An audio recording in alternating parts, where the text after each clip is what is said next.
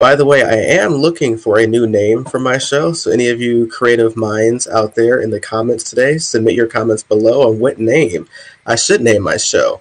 And for our audience today, it is the first time I am on Voice of the People Radio, VOP USA. So, to my audience there, hello, welcome. This is your first time on my show. Glad to have you and to discuss politics even further. Um, today, I have a very special guest, one of my favorite Twitter mutuals um, the fighters against liberalism, and one of my best political educators to educate the left. My man EQ is with me on stream today. And the reason why he's here with us today is to discuss his many articles that he has on his Substack that he's created. Many of you know Substack is a great, useful tool for writers, journalists, uh, different people to use it for political education, and it allows other leftists to um, donate to spread the message and to help independent journalists. So this is my man EQ. How are you? I'm doing real good, man. Uh, I'm super pumped to be here. Uh, I love everything that you guys are building. Um, I love your show. So this is this is gonna be a really we're gonna have a good time today. So uh, so uh, how about you tell the audience uh, who you are, um, what really brought you to left, your background, and why you wanted to uh, create a Substack? Sure. Um, so I've I've been, uh, I guess, left moving um, since the get go. When I when I was much much younger, um, you know, I was I was grown grew up in a in a pretty, I guess we call it strict Christian household. But um, my even though nowadays I, I, I'm an atheist, but my my father always had like very very strong what I think you would consider like leftist morals. It was uh, caring for uh, the homeless. It was uh, recognizing the value of like diversity and opinions and conversations. Um, so when I got into college, um, I went through a very very short uh, liberal phase as I was in my undergrad getting a degree in political science. Um, that last I think maybe like a semester, so it was around 2008 uh, when Obama was running, and I was just like, oh man, maybe maybe this Democrat thing's not so bad. Uh, whoops. yeah, that didn't, that didn't work out so good.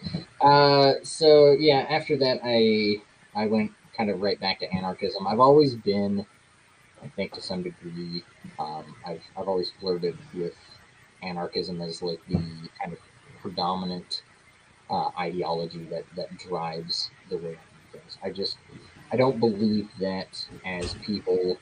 Uh, I believe two things primarily. One, that people are mostly good um, and that you know, even if nobody's looking, like if given the opportunity, people can do right thing, the morally right thing. Um, I do believe that there is an objective moral reality, and then I, you know, I believe that we don't need um, people telling us what to do, right? Like I don't, I don't think I need somebody who's like barking orders at me uh, in order for me to do the right things. So, um, yeah, I've always kind of been that way. Um, I do have a ton of I guess, political education. I have uh, two bachelor's degrees, one in political science, one in uh, philosophy, and then I have uh, two master's degrees, one in economics uh, with a focus in public utility regulation, and then uh, one in political science.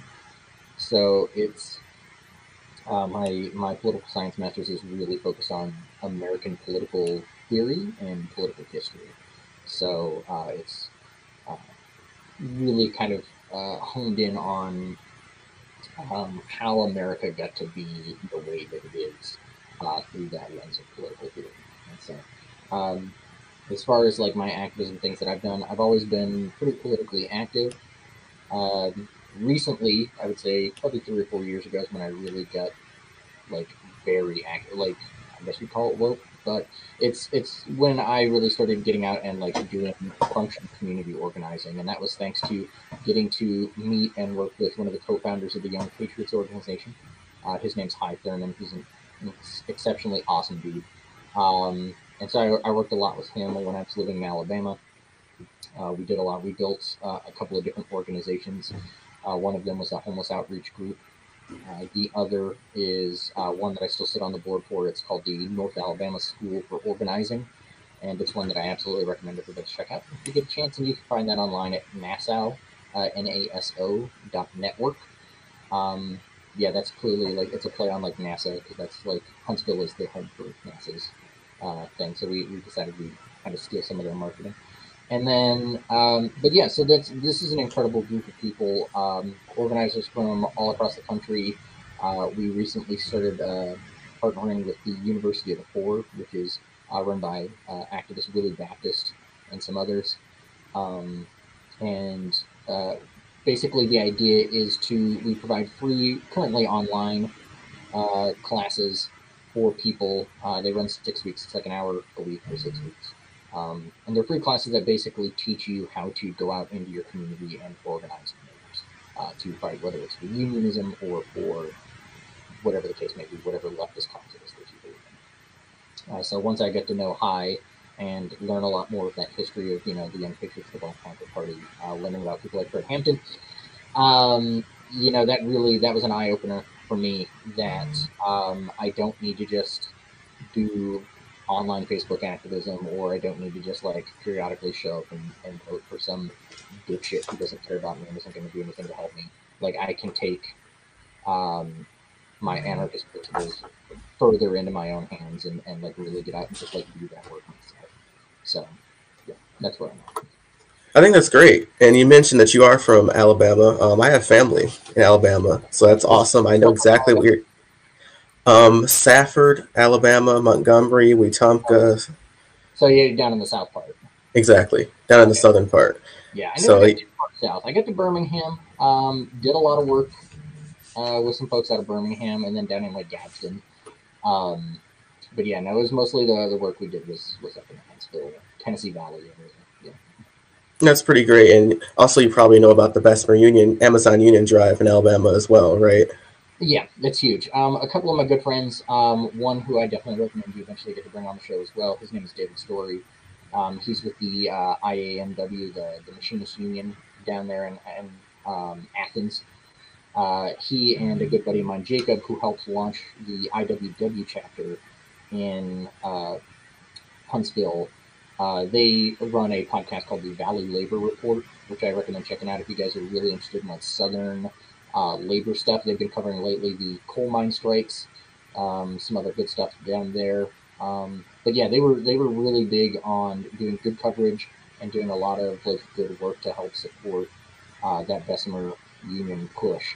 Which uh, I don't know if you heard recently. It looks like the National Labor Board is going to overturn that election. Uh, there seems like there's enough evidence to show that um, Amazon was Holy basically shit. illegally fucking up uh, that stuff. Like uh, I was just reading a thing uh, yesterday where a couple of the organizers had put out like actual hard evidence saying that Amazon was threatening to fire people who voted yes on the union. So that was that might be My face right now. like yeah, let's do it. Oh my god. We Let's need. go. I you know. we're we're all the support and love for for the folks in Bessemer, and I hope that that works out well for them. Um, and we'll talk a little bit. I think if you're interested in that, I have a couple of thoughts on on some of the things that we do here on like the kind of online Twitter left about how we we also I think really hurt that drive.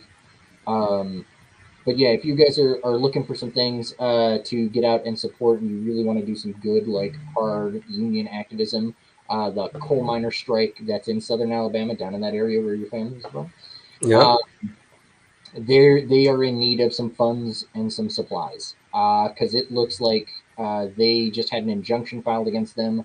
Uh, the courts have ruled they're only allowed to have six people protesting at a time. what? They got in a lot of trouble because they turned away like two buses worth of scabs. So fuck yeah for you guys out there in Alabama throwing away the scabs. Um, but yeah, they're they're getting they're getting hit pretty hard with a lot of union busting tactics. Um, and so yeah, any support y'all can give them. There's a lot of different places you can look up online find that. So I recommend that for the viewers. Perfect. And for our audience, uh, the reason why I brought him on is because, to mention again, he has a great Substack. Uh, do you want to mention the Substack real quick? Name? Uh, Uh, yeah, so my uh, my Substack is just earthquake.substack.com. Um, the uh, kind of process by this, or the what is process probably the best word.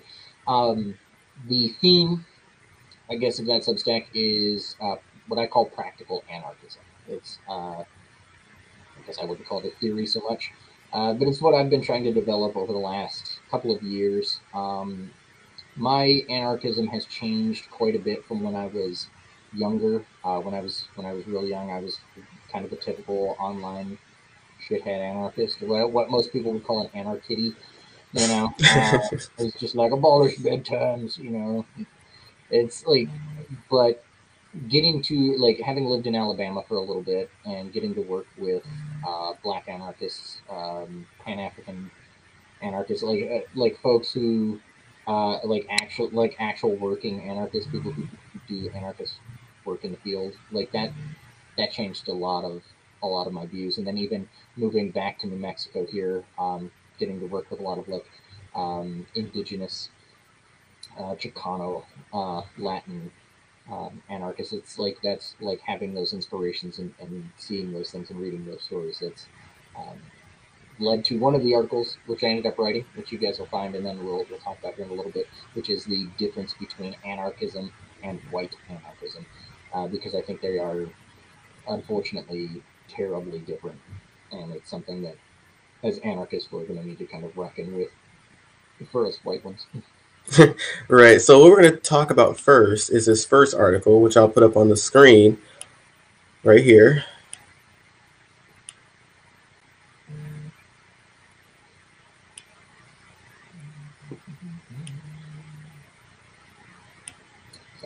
Yeah, this is um so yeah, this is uh, the first one was uh, one of the first ones I wrote um, was kind of having a conversation about leftism, you know, what it is and what it isn't, and uh, who gets to belong.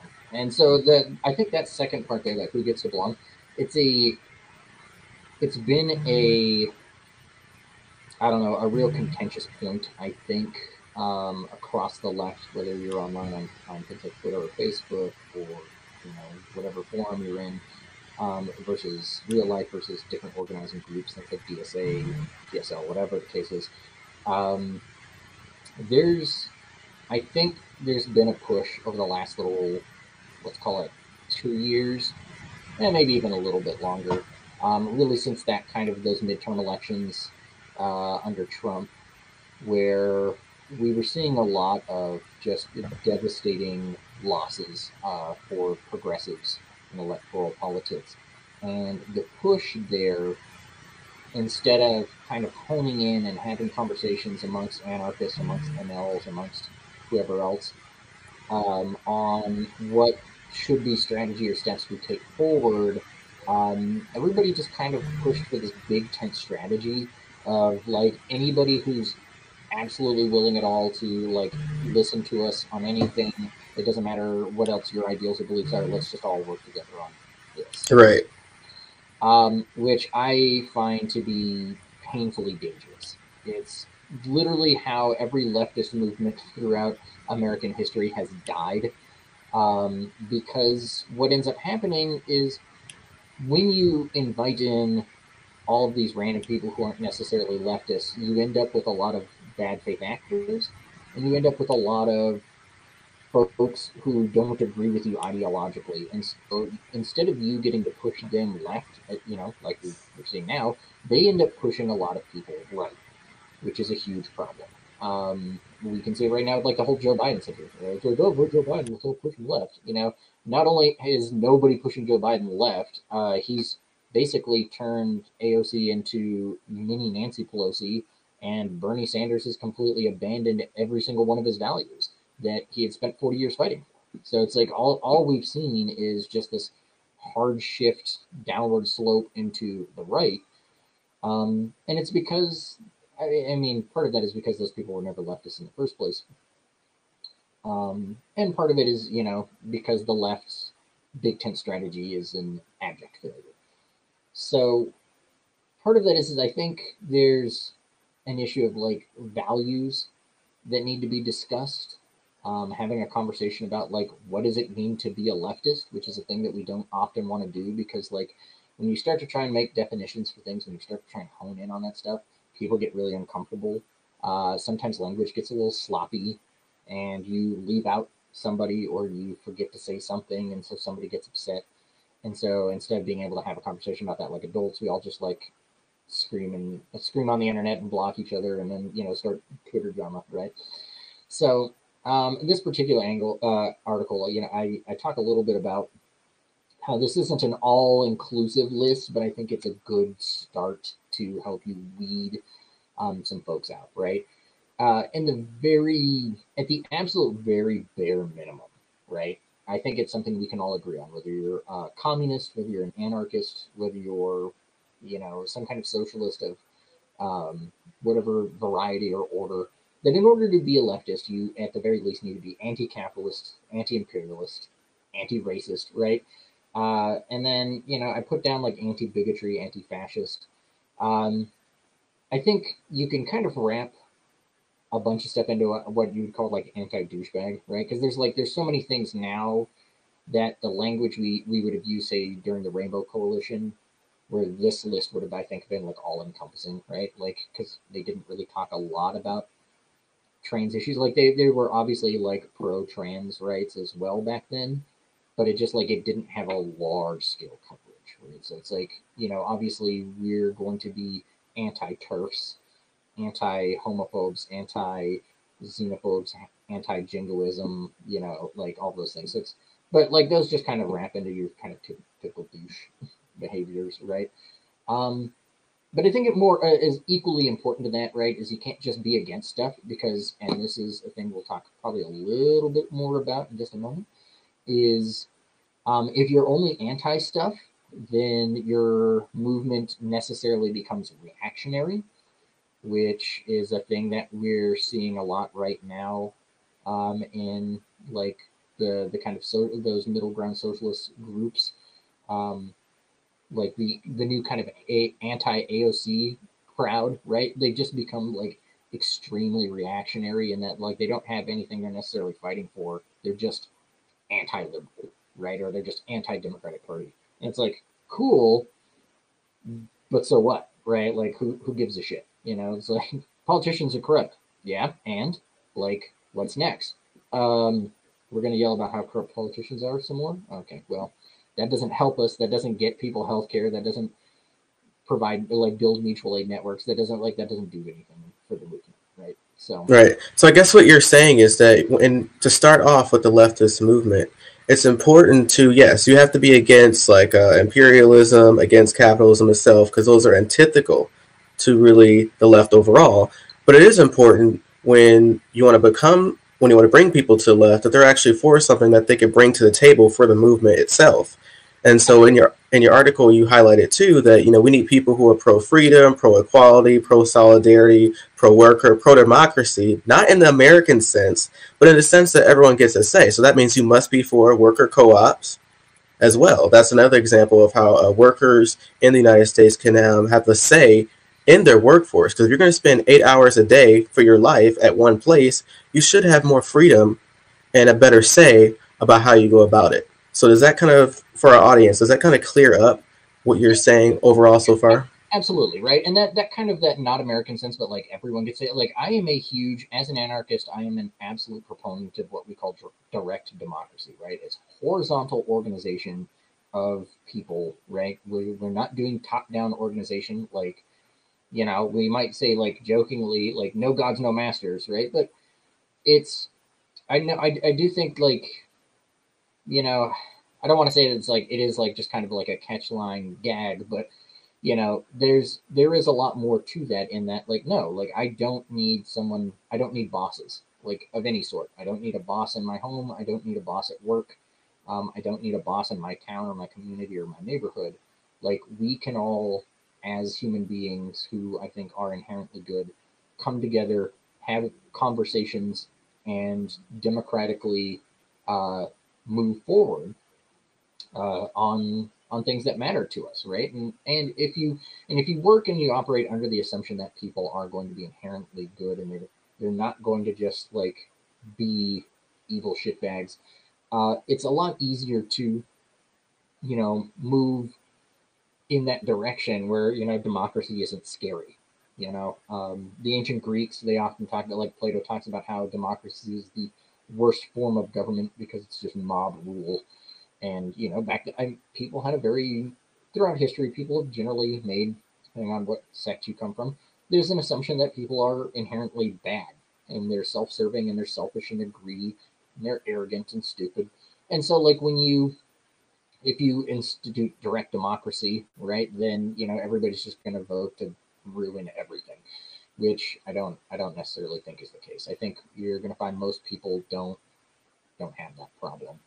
Um, so yeah, that's it's going to be a big push for us is to be not just anti stuff but pro stuff. Like we got to be pro like each other. You know, that's what that solidarity is for. So you can't just like stick BLM in your ha- like hashtag BLM in your Twitter bio and then move like go out and call the cops on that suspicious looking blind guy that walks by your neighborhood who happens to be your neighbor you refuse to talk to. Like that's not solidarity. Like you've got to you got to like be in favor of like having conversations with people. Yeah, like you were saying, worker co-ops. You know, putting power back in the hands of the people who are actually doing all of the work. Um, those are absolutely necessary steps. Now, this meme that I that I show, I want to show to the audience, and for our online for our radio listeners, I'll read to you what it says. So, this is a famous meme that circulates around uh, leftist circles. There's a lady that says uh, we should improve society somewhat, and then there's this kid who's being very facetious, and he says, "Yeah, you participate in society. Curious. I'm very intelligent." Uh, this is a meme that circulates a lot around really left Twitter and online, etc.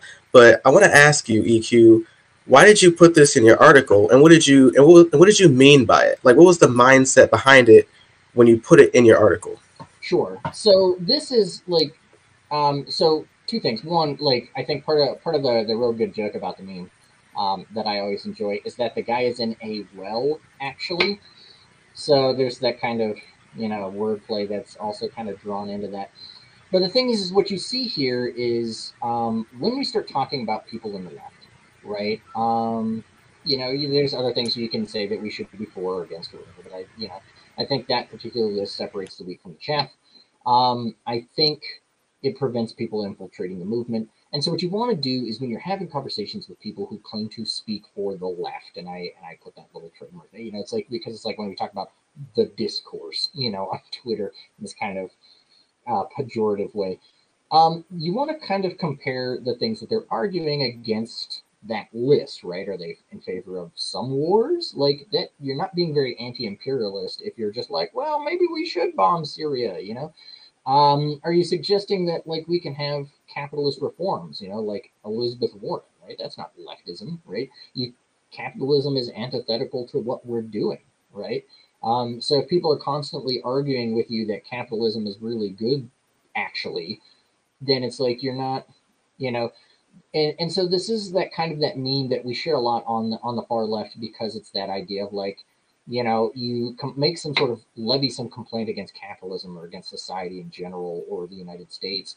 And then there's always just like somebody's like and yet here you are posting this from your iphone you know? And so like that kind of joke of like communism when no iphone is it's a thing that you know like I think that we're being serious here is like no, like somebody having an iPhone or a nice TV or an Xbox or people like poor people owning things is not a sign of hypocrisy in a system that is necessarily uh, subjugating of them, right? So it's like so when you have those people who say, uh, "Oh well, I mean, yeah, you're against the system," but it's like, yet here you are shopping on Amazon.com, or here you are not like going out and you know personally taking your 12 gauge shotgun and shooting at cops in the street. Like, so what are you actually doing to solve this crisis? Right? Th- those people are what we would consider a bad faith actor. Right? They're not. They're not on our team. They're not actually leftists. They're just those. That's lib bullshit. Right? Those those people are sowing division um, because they're not willing to just have nuanced adult conversations about what this movement has to look like moving forward. I guess it's a good segue to really later in the art- article when you really get into depth about you know there's this discourse on the left right now where it's like yeah we want to expand the bench to become really a more powerful force in the united states. So there are some people that are saying hey you know there are some conservatives we can reach after. There may be some liberals we can reach after and you have also a lot of uh, these other far right figures as well that, that people want to convert because they may have seen like the errors of their ways or whatever. And I guess you kind of outline really the requirements to do so, or some factions that you feel you can't necessarily work with. And so I do want you to explain um, to our audience uh, what what you believe some factions are willing to, right? That you're willing that we could be willing to work for, and some we really should let alone to their own vices. So, what's your commentary on that so far? Uh, yeah, so I think for me, uh, if I'm going to be entirely honest, I think this shifts a little bit every day. Uh, some days, you know, I'll say log in online, or I'll be out like having a conversation with somebody from like a local DSA chapter, and I'll think maybe, maybe dem socs, they're not too bad. Maybe we can work with those guys. And then, like, you know, the next day I'll log on and there'll be like 12 different DSA chapters who are all under fire because, like, their co chairs were covering up, like, sexual assault and, like, DSA Nationals trying to cover for it. It's just like this whole entire, like, shit show. Um, and it's like, uh, well, you know, hmm, I wonder, maybe not, you know, but I, so I think, I think the big thing is, is I think people who are willing to like, and I mean absolutely willing to just shift left on a lot of stuff, like who are willing to actually put in revolutionary work. I think you can work. But I think for for the most part, liberals, conservatives, Nazis, uh, even reformed Nazis. Like I don't give I don't give a shit about reformed Nazis. Like I don't believe there's a such thing as reformed Nazis. Um, I think there are people who uh, were open Nazis, and then there are people who later on got their ass beat and uh, didn't want to get their ass beat a second time, and so they pretended that they're not a Nazi anymore. But and so it's like no, I don't I don't think you work with those groups.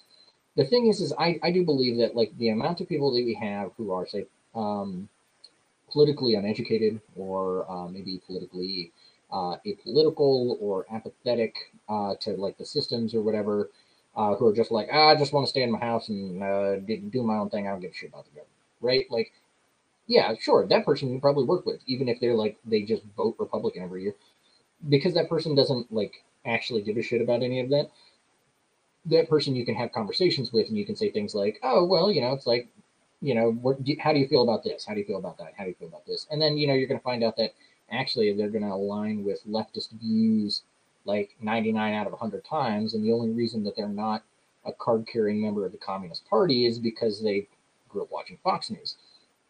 And so if you're in person, I think you can have some conversations about those people, but I don't think that you necessarily need to invest a bunch of time and energy into them.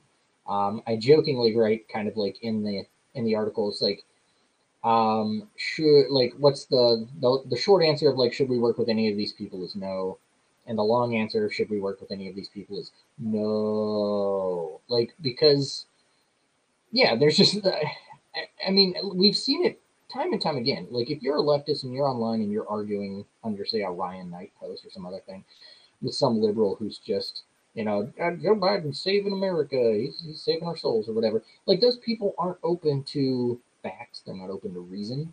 Um, it's a team sport for them.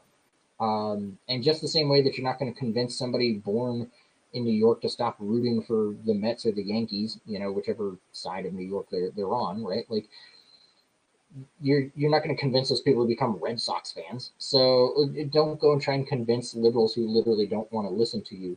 Um, have conversations about like proper leftism. There's enough other people out there that you can bring into the fold who aren't like locked into one of those garbage ideologies that you don't need to be wasting your time trying to build a big tent movement.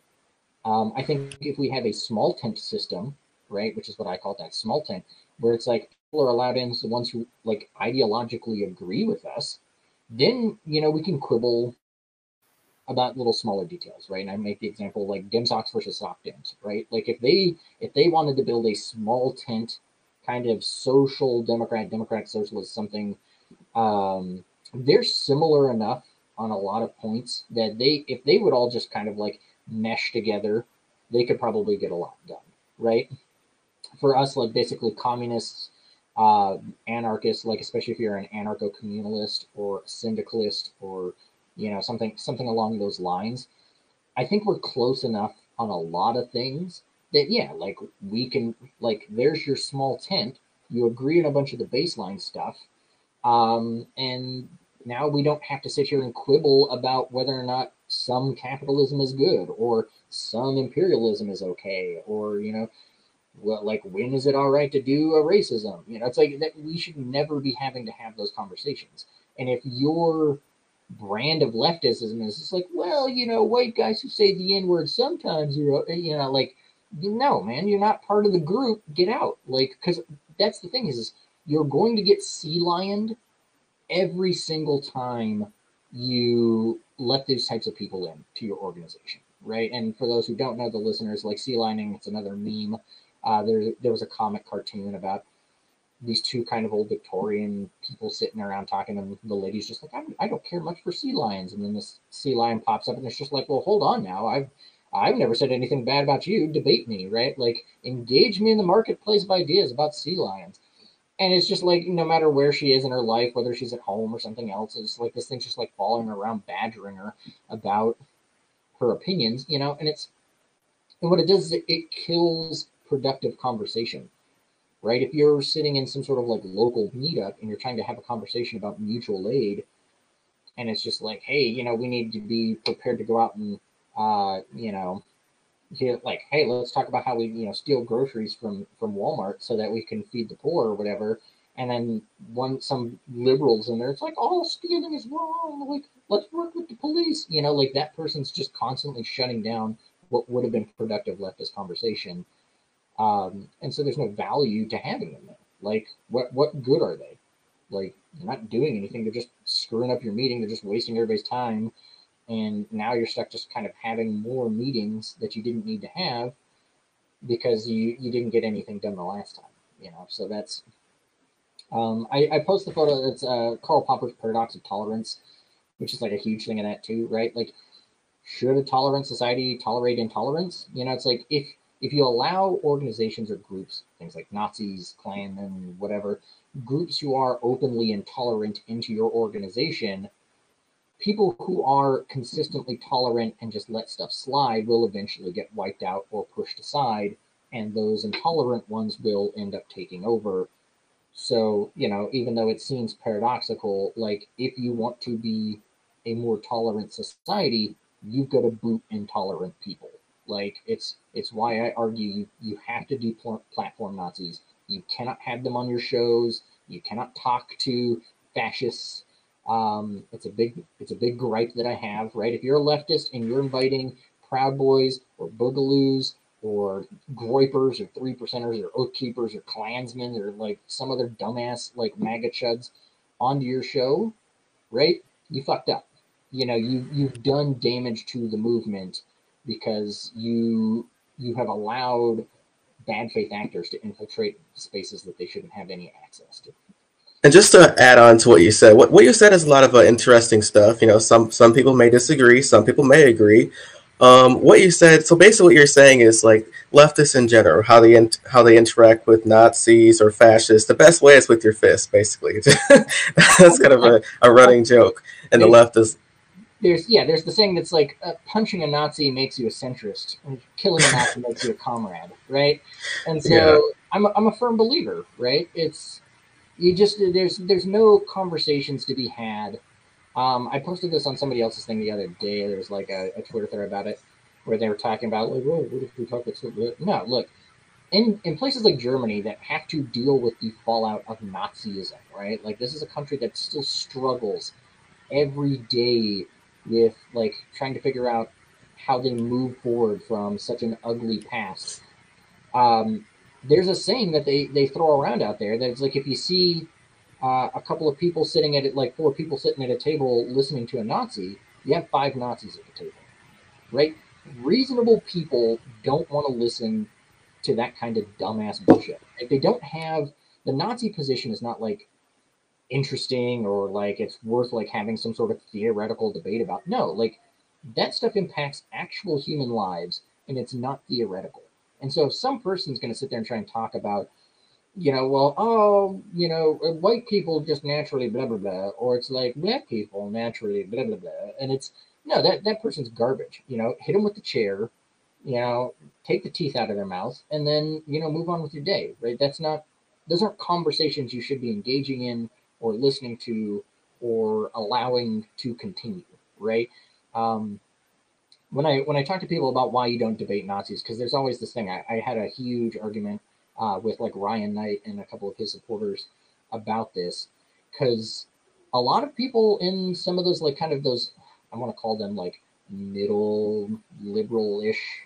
I don't, they call themselves leftists, but I again I think they're liberals.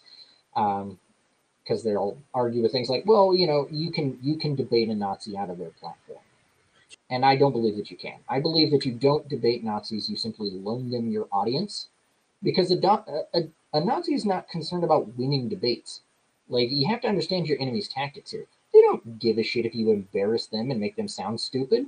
That's not what they're trying to do. What they're looking for is if you've got 500 people in the audience, they're looking for that one person who who like if you were to do like some sort of polling afterwards and they say oh did did nazi dipshit here make any good points? You're looking for that one person who's like oh i don't know. I mean i thought this point about blah blah blah like crime statistics was like interesting. Right?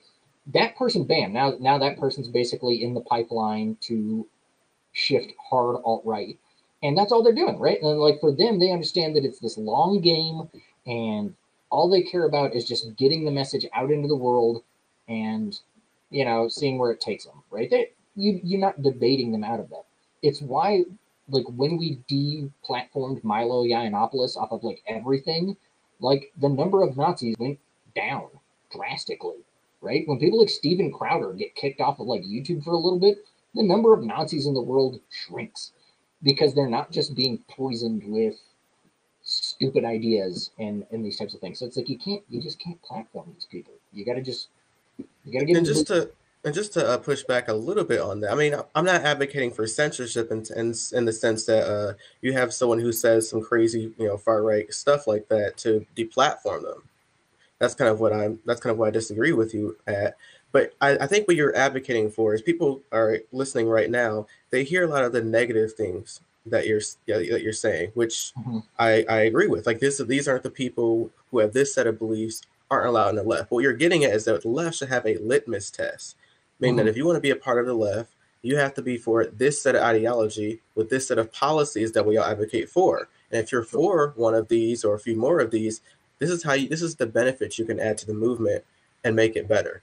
And so, just to transition to really the bad faith actors part in your article that mm-hmm. you mentioned, you did kind of line out too how you should identify them right? So the first one you have like the big big tent arguer. The second one is like pushing electoralism as the only option. The third one is like constant demands of putting things off to later, like waiting later instead of now. Can you explain really those uh, identifiers and why you put them in your article? Sure. Um, so yeah, so I think these things kind of tie into a little bit of like what I was saying earlier, right? Um, I do think yeah, this is one of those things I think you and I will just kind of disagree on. But I do think for eh, overwhelmingly works is that like similar to that like conversation about the paradox of tolerism, right? Deplatforming folks works, right? It just it, it's we see objective data that like you know kicking Nazis off of platforms has like a a better overall thing, and like and when you move left and you talk about these kind of utopian things that like Marx talks about, Kropotkin or Emma Goldman on the anarchist side, when they talk about these civilizations that they're building post revolution, right? There is like this like freedom of speech, right? People talk about anything they want to, but there are limits to that, right? And we even see it like here in kind of the United States, right? We have like freedom of speech, but like freedom of speech doesn't mean freedom of consequences, right? Freedom of speech doesn't mean you can just yell fire in a crowded theater. You, like those things we've determined are not, they don't count, right? Um, and so like there's the same thing, right? It's like you don't you don't have certain kinds of like eugen like eugenicist conversations, right? It's just like, hey, well, what if we just get rid of all you know this kind of person and make the world? But no, like we're not going to entertain any of that uh, because like again, like when you debate those things, you add legitimacy to them, right? Like if I was on here and I was a garbage person and you and I were going to have a debate about whether or not black people should live, right? You debating that with me is giving credence to the idea that it's a worthwhile thing to debate. And it's not. Like, it's to me, it's like one of those weird things of like, you know, BLM shouldn't be like a, a, movement that like white people just like throw a hashtag out on. No, this is like a default position, right? Like if you use the phrase like Black Lives Matter and the very next word out of your mouth isn't like obviously or duh, then you shouldn't be saying it, right? Like it's like it's just like anti-fascist is the default position. You shouldn't need to put that in your bio on Twitter that you're not fascist, right? Like that's normal. That's what we would call normal, you know. And so it's like if you're let me let's let's break this down a little bit because I sure. think it make it confusing for our audience and those for our radio audience.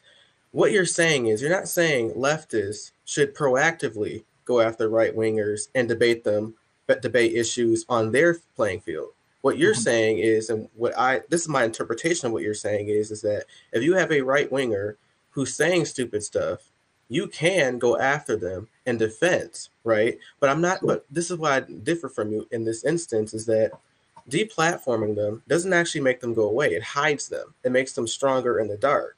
You know. So the argument that I believe is that deplatforming them only makes them more powerful. You know, it's almost like the uh, Game of Thrones reference. You know, when you cut off a man's tongue, you fear what he has to say. So, and even what we've seen with you know Donald Trump getting uh, removed from Twitter, all it did is kind of make him more popular. He's actually gotten smarter. He tweets less and he gives out less statements, but his people still love him. And he, and it's easier to to what's well, easier for them to, to commune and share more of their right wing crazy positions when it's not monitored and seen by others. You know, so I do believe that you know this is a big debate among the left yeah. and in general about I, censorship, but that's just I, my position. I think, I think, in those cases, right, like you have a little bit of give and take on like like a public conversation, right? Like where if like if somebody's out like in you're in a protest situation and you get right wingers on the other side, like you're not going like you, you see it all the time, right? In like actual direct action situations, right? If the Proud Boys are out, I don't know, saying a bunch of just racist, anti-Semitic stuff in the middle of Portland, Black Bloc's not just like, hold on, guys, let's hear them out and let them speak their piece. Right now, they're just like they're over there punching them in the mouth. And and to some degree, that's it's a deplatforming, right? It's it's because again, it's like I was saying earlier, the the goal of the Nazi is not to win people over with their stunning brilliance and oration skills and ideas. It's it's to find that like one in a thousand person who's just curious enough or just centrist enough to be willing to listen that they can then kind of pull in. It's like it's the same thing you see with like missionaries, right? Like in, in a very kind of evangelical um, sense of like when they go to some place like say the third world, like the developing world, what we call the third world in the United States, right?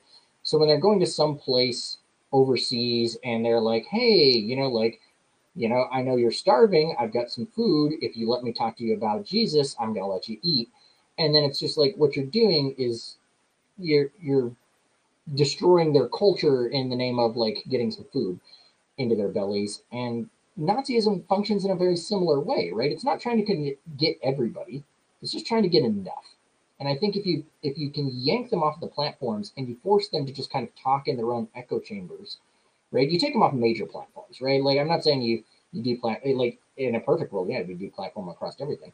But we did see actual direct data that like the less that like groups like the KKK were allowed to have access to like newspaper articles or write in journals or do all these other things, their membership dropped from like tens of thousands down to like I think it was like 1700 at one of its lowest points because they've basically been yanked off of all of the news channels, off of cable television, out of the newspapers.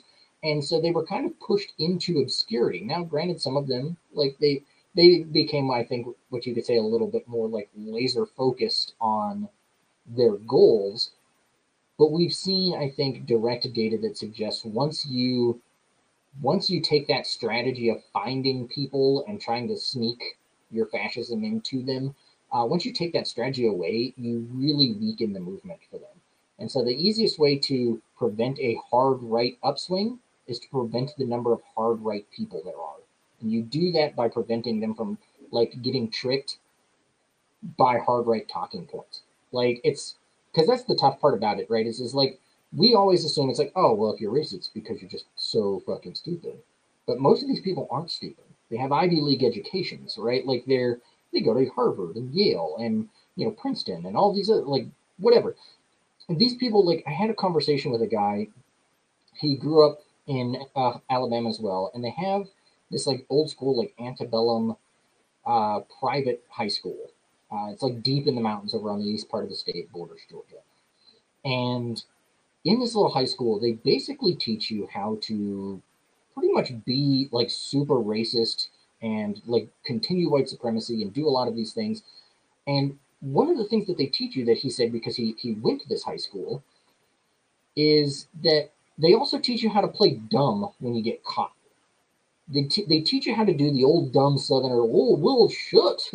I just, I reckon I didn't know dirt, dirt. And they just.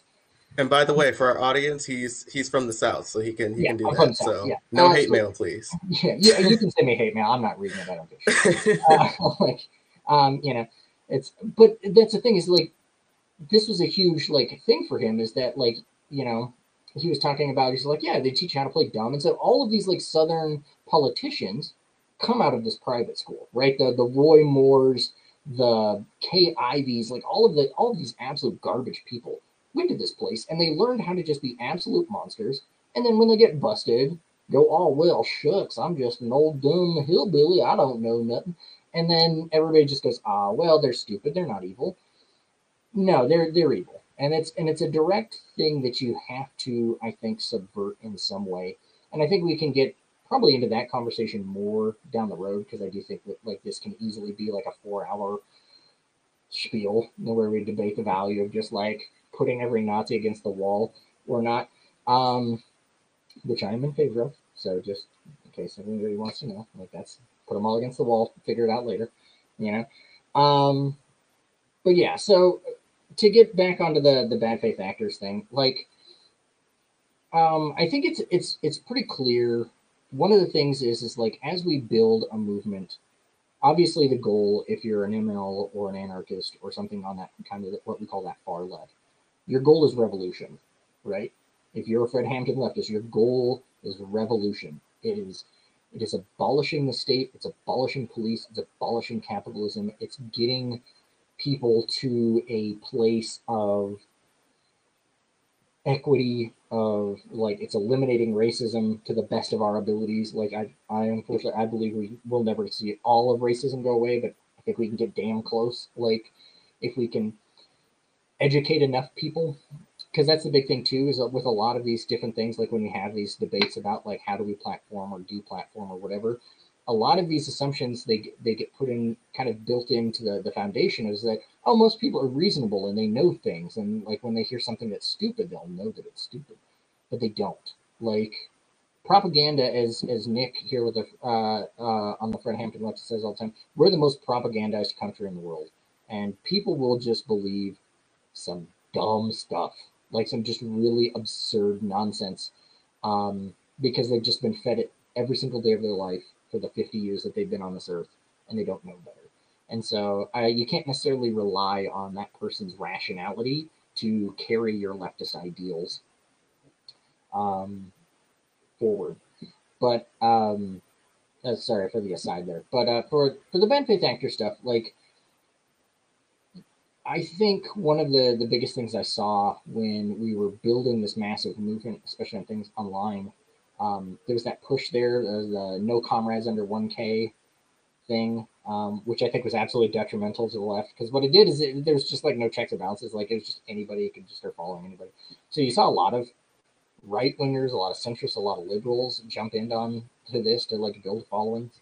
I, th- I think like every every day, like okay, so what for our audience that doesn't know, there was this thing on left Twitter called "No Comrades Under 1K," then it was 2K. I don't know how many different Ks it was, but the mentality was is that after Bernie dropped out, hey, all a lot of us online leftists who are disconnected, let's all use this Twitter's platform and space to meet each other, talk about politics, political education, organizing, yada yada yada.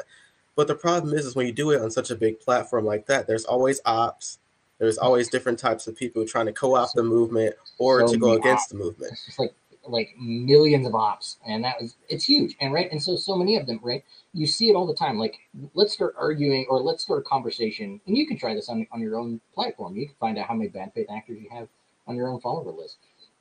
Start a thread about why you and all of your friends should put together an a local anarchist group and then take over City Hall, and then just watch how many bad faith actors you have in your comments talking about like, well, what about the you know that's that's harmful to the black community and it's just like uh like you know in rj's case it's like it's uh, amazing how they start the caring about it when like, that happens you know? you know it's like um yeah you, you find these people whose sole kind of position is always to just like push things off to later. There's always like oh well that would just cause all this harm to like all these groups. Those people are being harmed right now right abolishing the police does not cause additional harm to the to black people right like they're they're being harmed every day right now, right? If anything, not having cops anymore is going to drastically re- reduce the number of people who get shot by the cops on a day to day basis. Um, I think I just recently saw something earlier. It was like the average is like like one a day or like three a day or something like that, where cops are like shooting people. What? That's three people a day who could just not be getting shot now because we abolished the cops.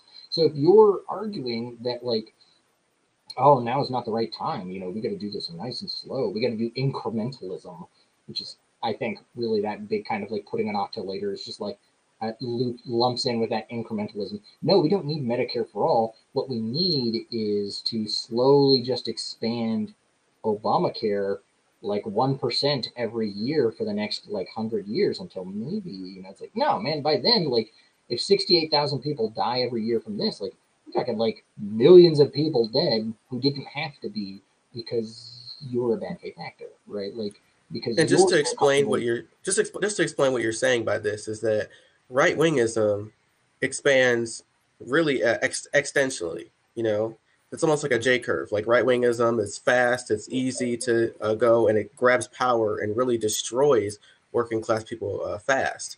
Correct. But when you advocate for incrementalism by changing it at the pace that's really a fraction as fast as the right wing does, it really doesn't help you out as much.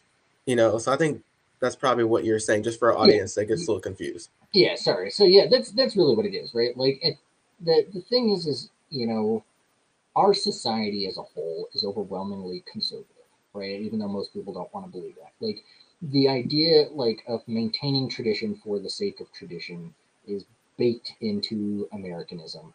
And not changing things is baked into Americanism, right? So if you're going to combat that, that's not a thing that you can do incrementally, right? That's going to have to require large scale, rapid, bold change. And it's going to be painful, right? Just like uh, when we started uh, desegregating schools, right? They're not just like, you know, like, oh, let's allow one black kid every five years to now go to like, no, we, we, we wouldn't have anything there. Like, it's just like, here it is. Like, let's just fight it out in the streets and get it done. Like, rip the band aid, call it a day. And it's, you know, that's a thing. Um, so sometimes, yeah, like you just like arguing for incrementalism or arguing for just waiting for later or just constantly arguing for like, oh, well, just vote then just vote, just vote. It's just like George Floyd is like we're watching this live video of this guy being murdered, and everybody like under the comments is like vote, vote, vote, vote, as though this isn't a democratic city with a democratic mayor and a democratic governor. And a, who are you voting for?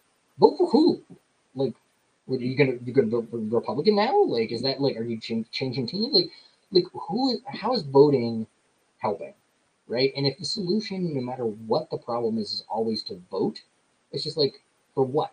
vote for what? We just like we're watching AOC become basically like, you know, Pat Buchanan in real time, and it's like, how's that helping anybody? What do you mean by Pat Buchanan? Because that's so new. Pat, I haven't heard of that. Okay, so Pat Buchanan, um, you're you're gonna be a little young. This is this is old people talk. So if you're in the audience and you're old, you don't know Pat Buchanan.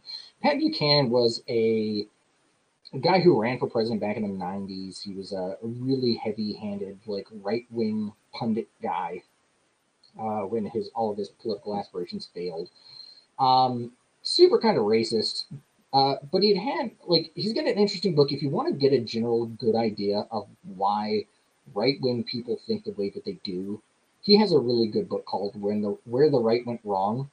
Um, that's like if, if you're in, into the idea of like understanding the enemy right like and knowing kind of like where their mindsets are coming from um, that's that's going to give you a really good look at why right wingers behave the way that they do Um, but he is he's really kind of the architect of what would be George Bush republicanism or George W. Bush republicanism. Um, he's really the architect of that. And so I obviously I'm being a little bit hyperbolic when I say like AOC is becoming a Pat Buchanan, right? Like obviously she's not becoming some sort of like racist old white man who's arguing in favor of well, well, she she is arguing in favor of war, isn't she? She's she does support overthrowing South American, you know, elected governments. So I mean, who knows? Maybe maybe I'm not being as hyperbolic as I thought. But that's the thing is, so we're watching in real time. Um, you know, there's like that that tweet that I, I share as like a meme a bunch on Twitter, but well, I guess I did on my old account before I get escorted.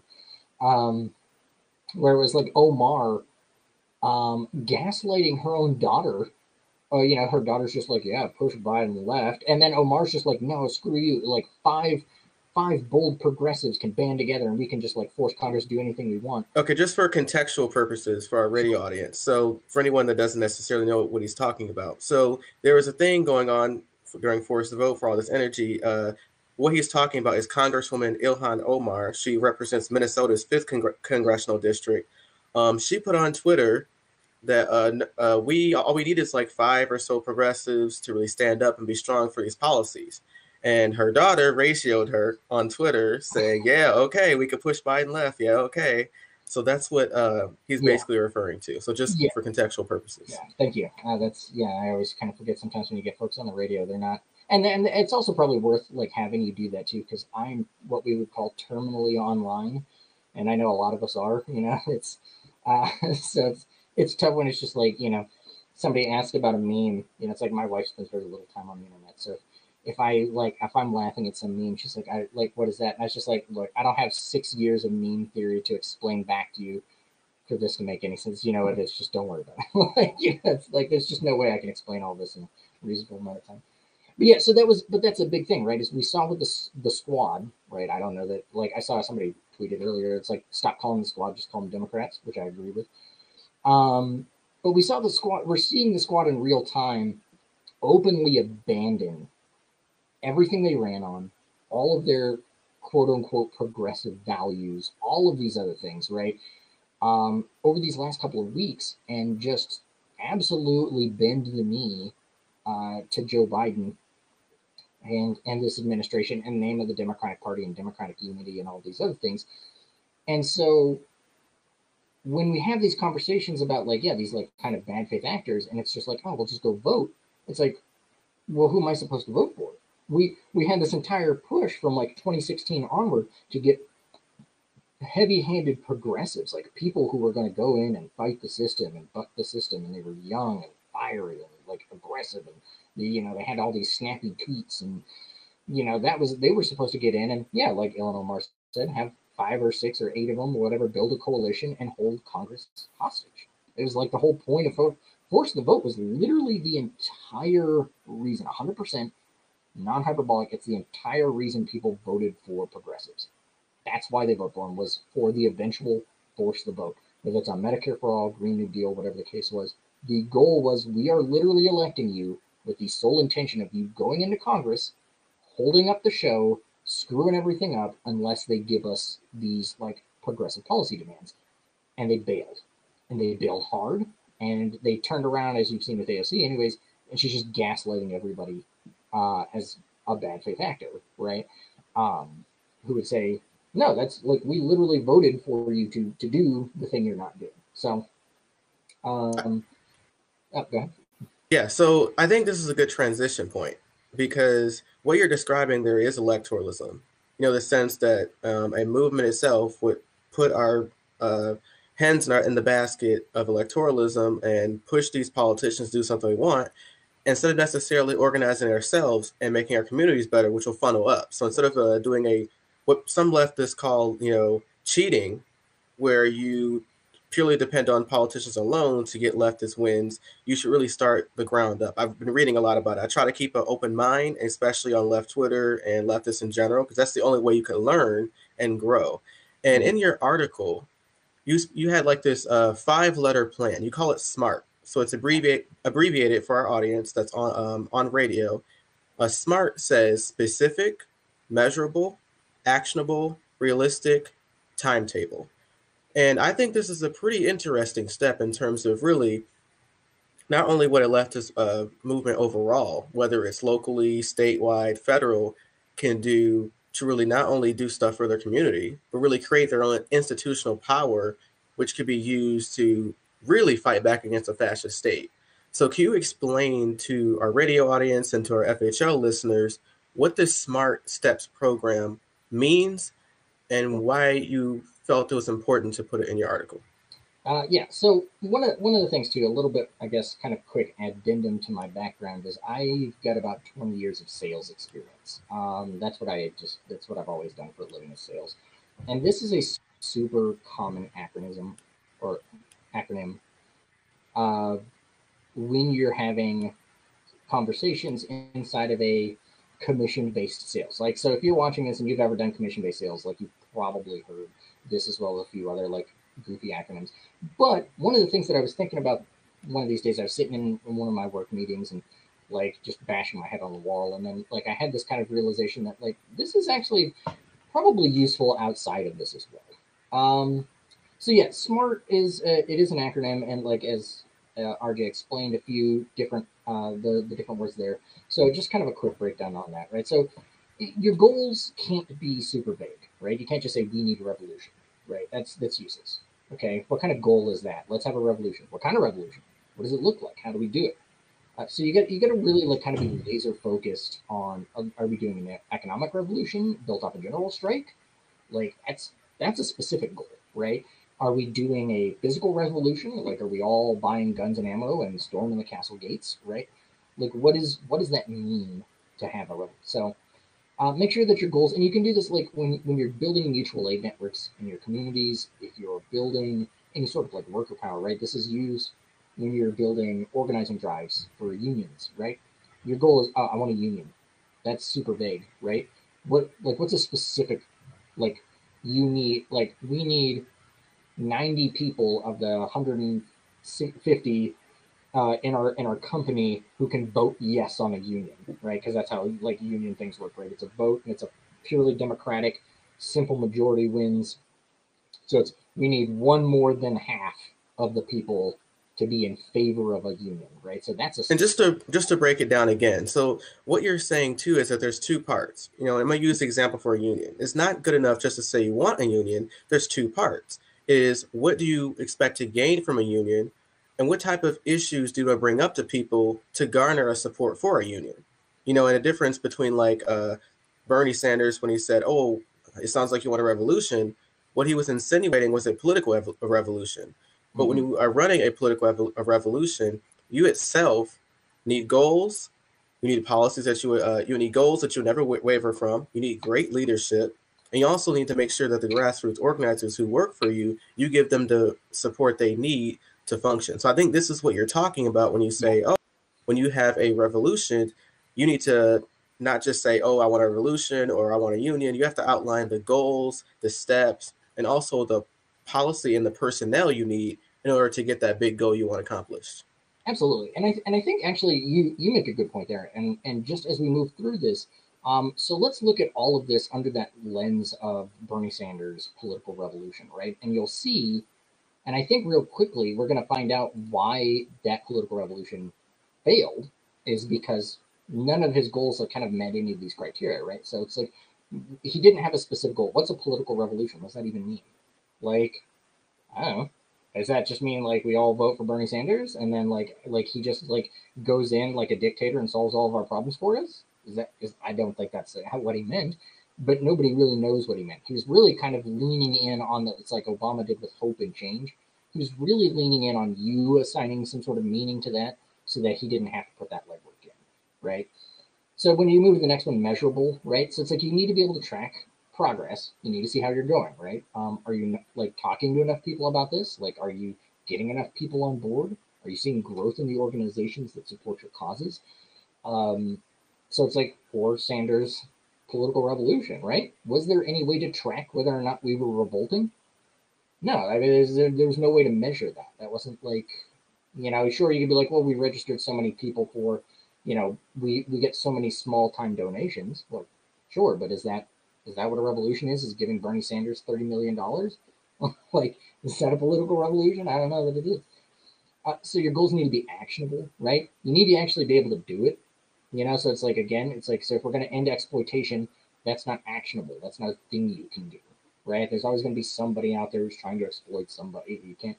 So what you can do is you can crush it where it is over time, try to get to zero, but you could set the goal of we need to exit the capitalist system, kind of crash the the hegemonic relationship that it has over us. Sure, that's more actionable, right? Like that's the, kind of the point of revolution, right? Is that you can do something there. Like you know, uh, think of it like the was it um, another kind of terminally online thing I'll go into is uh, a couple of weeks back they had the uh, Wall Street that Reddit Wall Streeters who like just they a bunch of like random goobers on the website Reddit all just invested in GameStop at once, um, and, like over a really really short period of time to like drive up the price of the stock uh, to basically take a major hedge fund who had bet against GameStop and had bet all of their money against GameStop. And so a bunch of just like random folks went and invested a bunch of money, ballooned the price to. Okay, what you're talking about for our audience that doesn't know. So what he's what he's describing is this phenomenon shortly after Biden became president called Wall Street bets. Now, Wall Street yes. bets has started off with a few guys who were looking at, especially during COVID, how you have these companies like AMC, which is a movie theater company, GameStop, which is a gaming company. So they saw these hedge fund managers, which are these different like billionaire, oligarch, Wall Street uh, racketeers who would uh, take a take a stock of that company that was short about uh, seventy percent. And now, what a short what it entails, I may botch it up a little bit, but this is kind of what I believe it is: is a short in general. It means you're betting that a company would fail, and so you're taking that type of stock and you're borrowing it and you're betting against it, and that and you'll get return on that money. And so what these uh, Wall Street bets people did is say, okay, if you're betting against a company to fail to make money, and you're ta- and you're taking that risk and collecting all that debt, what we're going to do is we're going to bet on that company to prosper. So they're starting to buy into those stocks, right?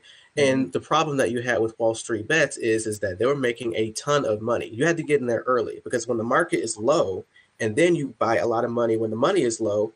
Once the money goes back up, you make out like fat cats. So the original people who got into it early, they made tons of money. Those who are in the middle or later in the game, they didn't make as much, right? So that's kind of what uh, the Wall Street bet scenario, what he was saying, and I'll let uh, EQ continue.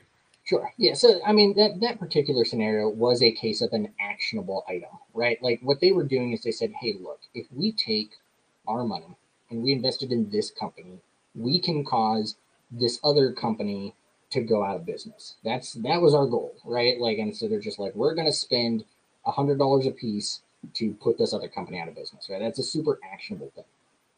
Uh, so that's really what that was. It's just kind of for more examples of those things. So R is for realistic. You know, your goal's got to be grounded in reality. Uh, let's overthrow the government. You know, that's not realistic, right? Um, you're not storming the castle gates and wiping out the power structures. Uh, like you know like that january 6th thing right? We those people like they got in the door because the cops like literally moved the barricades for them and like ushered them in the door.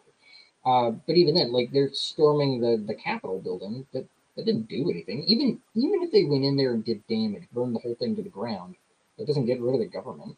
Like governments yeah like even if they like kidnapped nancy pelosi or whatever like that doesn't end Congress. Like, so it's like like your your goal, like whatever their goals were, they didn't have any, but their goals weren't realistic. Bernie Sanders, like if you look at his movement, right? Because we want to kind of check on check stuff off the list here, right? Like have a political revolution, right? Well, because he, he wasn't specific or measurable or even super actionable, right? It's that makes it also not very realistic. Like you're not really grounded in anything because like your goal isn't actually like to abolish capitalism or abolish imperialism or abolish the state. It was to just hand people some health care and then pretend everything's, you know, utopian. Which, you know, don't get wrong, like I'd love to have some health care, but like that's that doesn't make healthcare does not a utopia make, right? And so it's like we that's not the whole fight. And then it, it has to be timeable, right? You need to have an actual functioning time frame, right? If your goal is and and this is a huge problem we see on the left sometimes is like when they say things like we're going to have a revolution when when is the revolution? Ah, sometime in the future. Well, then you, your revolution is always going to fail if your revolution is always the day after t- tomorrow, right?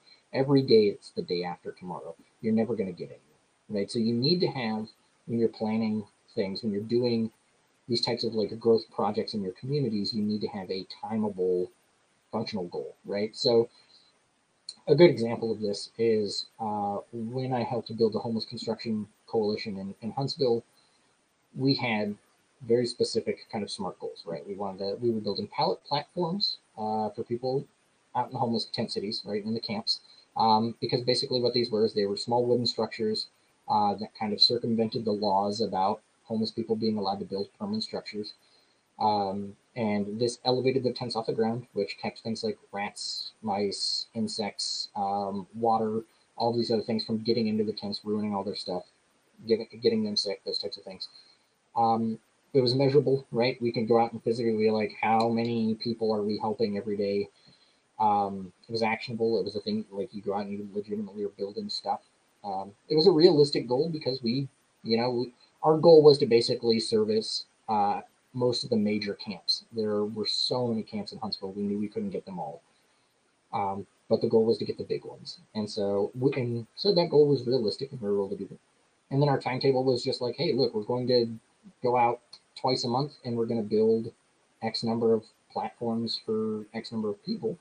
And so we accomplished all of our goals, and we eventually got to where we were doing it so well we were starting to have some financial issues, like we couldn't get donations and things. Um, one of the random churches in town had ended up, I guess they finally paid off the building or something, and so they had all this extra money that they were bringing in from their tithes, and so they offered to just basically fund the whole project. Um, and we ended up what we did is just turned it over to them. Uh, we we taught some of them who'd come out to help us like how to do the project, and we just kind of like let them take reins since they had consistent income. But so right there, you had a system of smart goals, right? Like voting for Bernie Sanders isn't a smart goal set, right? Um, revolting in general isn't a smart goal set. So it's making sure that you're having real, again, having adult conversations about like what needs to be done and like when and how we're going to do it, right? It's all great and to, to just oh yeah, we're gonna we're gonna just end racism, we're gonna end imperialism, we're gonna end capitalism when? How? Like, what? What is the plan? And then you know, everybody's like, oh, like that's yeah, that doesn't help us, right? So, um, yeah, I agree. I, I, based on what I'm hearing so far, you're more like a who, what, when, where, and how and why type of guy. Where yeah, it's like, absolutely. yeah, we yeah, we all agree we want to end these type of uh, oppressive regimes like imperialism, capitalism, all this type of stuff. Sure. But we really have to do better on the left in terms of really uh, the people we, the personnel we use in our movement, um, how to better our policies. Because yes, there be, there may be a policy we may all like, but there's always a better one that comes around. So we kind of have to always change our positions to make them better for the left, right?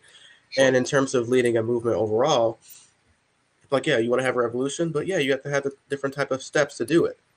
And so you're in. I want to transition to another one of your articles. Um, it's uh, this, uh, you have another one called uh, the difference between uh, anarchism and white anarchism. You're an anarchist yourself, so I do want to uh, ask you to give really a brief synopsis of the article so far and why you wrote it. And while you're doing that, I'll make sure I put the article on the screen for our audience. Sure. So, um, yeah. So for those of you who, you know, uh, don't know, I it turns out I'm also pretty white. Um, yeah. One of the big things is, and so the the kind of goal of this is that um, related slightly similar to the, the, the last article, like as well as everything else. Because I'm an anarchist, like anarchism is about like getting stuff done and, and living in a very specific way and and doing things on the ground level. It is all bottom up. Um, there's no electoralism involved. Uh, you're not going to find anarchists going out and like canvassing for some politician because we don't want a government at all, right? Like anarchists don't believe that we should have centralized governments. There shouldn't be a state. Uh, there shouldn't be any of these things. And so, like, voting is not how you get things done. Um, you get things done by like walking out and organizing your community, right? You you go talk to your neighbors, um, and I think that this will be more in the next article we'll talk about, so I won't get deep in the weeds on that. But so my big thing that I've noticed over the years is and it's especially a problem online, but you see it a lot too, like when you're in uh, university settings, academic settings. Anarchism is overwhelmingly treated as this like kind of pie in the sky academic thing. Um, you'll hear people all the time. They'll quote folks like uh, Peter Kropotkin, Emma Goldman, um, Alexander Berkman, and, and, don't get wrong; these are all like fascinating things. Malatesta, like they're they're great people to read. And so if you've got some free time, read it. Right? Like it's good. It's not necessary. Like my the point that I wanted to make with this article is that anarchism has been overwhelmingly the default state of how societies have organized back to the Clovis period, which, if you're not familiar, the Clovis period is basically it's an archaeological timestamp, uh, runs about 15,000 years ago, um, and it's based off of a town called Clovis, New Mexico. It's actually where I was born and raised, um, and that's the the idea is they they had found some basically some some artifacts, some some spear points and things like that that had suggested um, tool use and agricultural things and like uh, like kind of this more established society than they had assumed. And then when they carbon dated everything, they they're just like, wow, like we thought modern people were only like five thousand years old or whatever. This turns out now it's like this fifteen. So indigenous people have been living in, across the globe, whether it's Africa, whether it's North America, South America, Asia, um, indigenous groups um, have overwhelmingly just lived largely in anarchist societies. They're horizontally organized. Uh, there's not this weird like top-down representative democracy structure. Like that's you're not doing all that nonsense.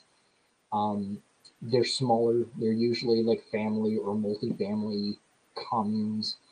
Um, they're yeah, they're running you know 50 to 500 people you know, and those people function in a commune and they do everything in a d- direct horizontal democracy.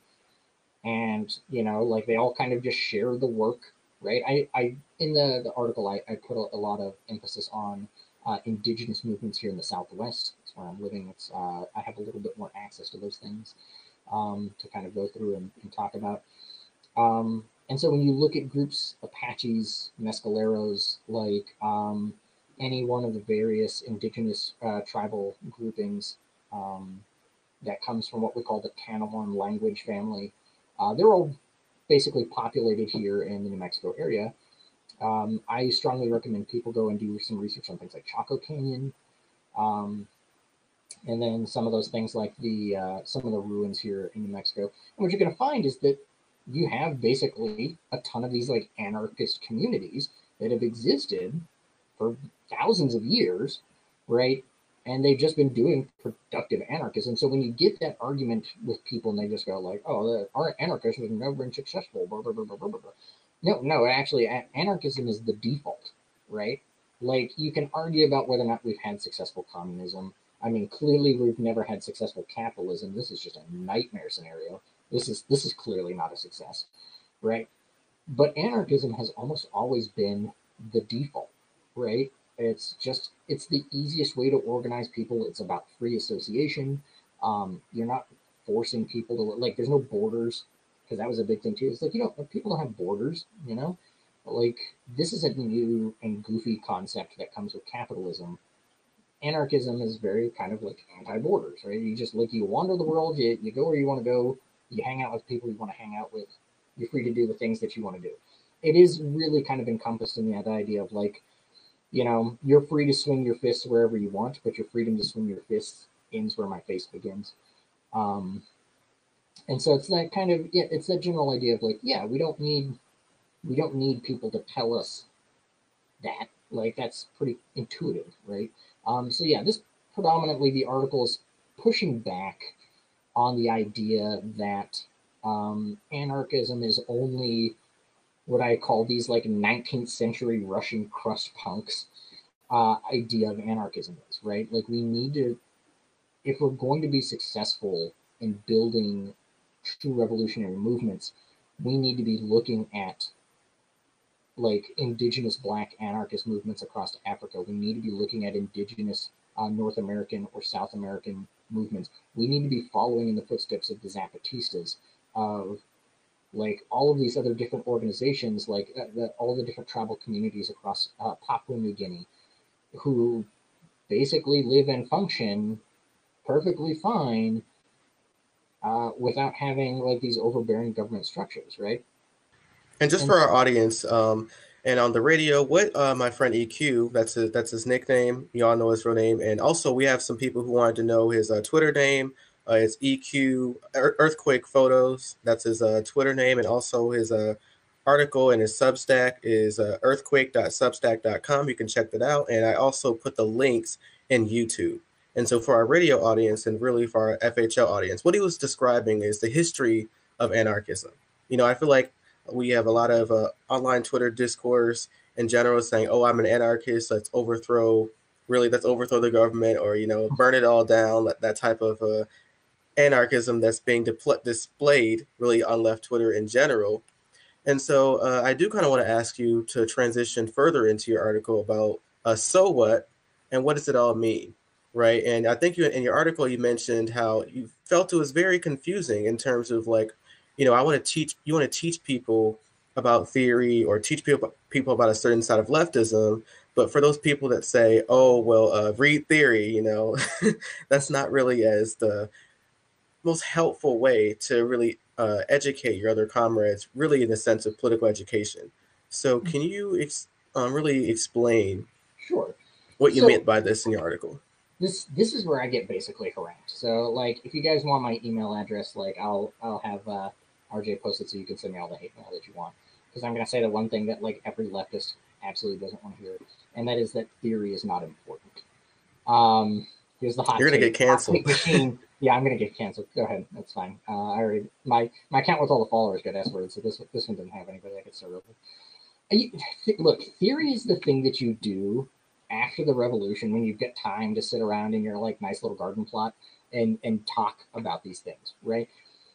theory is not the thing that drives the revolution, right? Action is what drives it. Because what happens is like theory changes all the time, right? And as we become more kind of academically involved, academically aware, as we all become kind of more academically intelligent. And even as society changes too. As, you know, as things changes, those theories change. And so if theory is always changing, or theory is always evolving, or we're always stuck debating theory, so here again, right, it's just like let's do it later because first we've got to talk about the theories, right? You're never going to get anything accomplished. You run into that problem of like, well, when are we going to get this done? Well, whenever we're done talking about theory. You can talk about theory literally until the heat death of the universe and still not like have any sort of functional solutions because like theory isn't practice, right? Fred Hampton. This is this is my favorite Fred Hampton quote, right? He's hey, theory's cool and all, but theory without action ain't shit right? And so that's that's the mentality that we need to be adopting on the left is not this like screaming read theory at some illiterate you know miner over in in Tennessee because like they've just been working in the coal mine since they were seven. Like yelling read theory at that guy's not moving them to the left. It, it, even if it moves them to the left what does that do for them? It's just like here read capital. Great now what? Uh, read this. Like because you, you never actually have a, a solution other than just handing them more books. And so yeah i mean cancel if you want to but like theory is the thing you do post revolution theory is not necessary towards revolution. Like practical functioning organizational work is is there right? Um you've got to like you got to do things. Like so um in that section right i i throw up some book recommendations. These are things that are great, great books um, that I recommend everybody read. Uh, Jared Diamond's The World Until Yesterday is um, that's about those societies in, in Papua New Guinea. Uh, he's got some really interesting comparative thoughts on the benefits of like modern society versus older ones. It's kind of the idea is what can we learn from these societies that basically never evolved, didn't have technology yet. They're basically doing just as good, if not better, than we are right now. Um, why? Like, why is it that these people are like thriving when like they have no iPhone, right? Like how how thrive no iPhone, you know? Um, so that's that's an interesting question, and I think it's one that we need. Now, I am not like some sort of primitivist, right? I'm not suggesting that we abandon all technology. I think technology is super valuable, and I think it obviously has a place in um, anarchism. And a, and a lot of the articles that I've been writing, you know, as we move kind of into more practical things, it involves utilizing technology in a functional way that helps push the revolution forward. I, obviously, we're going to get to a certain point where, at least for a short period of time post revolution, like you're not going to have access to Twitter. But I mean, suck it up. I mean, it just it is what it is, right? Like not all of these things are super important. Um, especially if like if we have to make the choice between uh, should we have Twitter or should we have equality for black and brown people, um, I'm gonna abandon Twitter yesterday. You know, like it's like fuck Twitter. Twitter sucks. Like you know what I mean. So like that's where we really need to be kind of, you know, putting our mind and thinking on those things. Um, so uh, there's a few books here by Scott Crow. Um, just some interesting backstory on this. Uh, Scott Crow uh, grew up in Chicago. He was he was kid in Chicago, and he uh, his family was abjectly poor, and he was fed by those Black Panther Party breakfast pro- ed- education programs. Um, and that's what made him an anarchist, right? Like he got to sit around and just like kind of have these like little anarchist, communist, socialist conversations with people like Fred Hampton and Aaron Dixon and Huey Newton uh, while getting to eat breakfast and then seeing that like revolutionary work in practice, like seeing seeing people walk the walk, you know, where it's like Fred Hampton's giving a speech about like socialism and the value, and like then turning around he's like, I gotta cut this speech short because I need to go feed some kids. Like that's that's so much more meaningful than just being like, all right, so I'm just gonna stand up here and yak more about Karl Marx, right? Like, um, so he's he had some interesting things. Um, so one of them, uh, the Black Flags and Windmills, is a really interesting book. Uh, it's uh, Katrina hits New Orleans. Obviously, we know that the government just abandoned everybody there, left them high and dry. And so he, uh, as well as a couple of others, they went to help how they could. They had a boat, they had a truck, so they drove out there. He was living in Texas somewhere at the time, and so that book covers all these lessons that he learned because basically what had happened is New Orleans had post Katrina become an anarchist city. Like all those people just they built a commune out of out of the rubble of Katrina, and they just took care of themselves. They didn't they didn't need the government. They figured out how to do it without them, and they just got it done. Um, and so he's got some really interesting kind of conversations about that. Uh, his other book, Emergency Hearts, Molotov Dreams, is uh, just his kind of musings and conversations that he's had with all these different people. It's like interviews that he's had um, about anarchism. I put that the actual the the actual value of this book is in a section towards the end. It's about ten pages worth of recommendations on like books, websites, utilities for anarchism, and it focuses on stuff written by members of the Black Panther Party, women, non-white anarchists. There's a lot of really really good stuff in there. So if you're going to be one of those like I just need to like invest or ingest a ton of theory, like I I have to have the theory like then I would pick up a copy of that book if for no other reason than the reading list, um, and to support you know a really a really awesome dude. We have a, we have a question. Um, we have a question in the chat for you about anarchism before we finish this segment up. And the comment is on YouTube. It's by Fuzz the Fair. Um, I'll put this on the screen so everyone can see it. I think it's a really good question that uh, I'm excited for you to review. Okay, it says, how does anarchism intend to solve the problem of capitalism's international corporation relationships that already fund private army death squads in the global south? You know, so I guess what they're asking is, is how does how would how would the anarchic or how would anarchism itself fight against those type of evils? Absolutely right. So those see the, the big thing with with those kinds of exploitative uh, let's call them mini governments, right? Because that's what some of those like major corporations are, right? They're they're really to some degree like mini governments. You can, um, when you get to a point where you exit the system, which is kind of the end goal for anarchism, and you bring about that proper revolution, right? And I and I outline it in a few different things. Um, I think it'll be the next thing we talk about, right? The the goal is once you exit the system, most of these companies, most of these things they're literally only propped up basically because of their like their stock value and their like you know like the their kind of investments in the money that they have in this like American capitalist like system that we've got.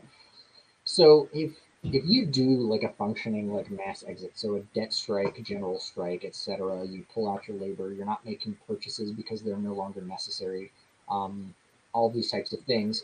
Most of those country, uh, companies just they collapse, right?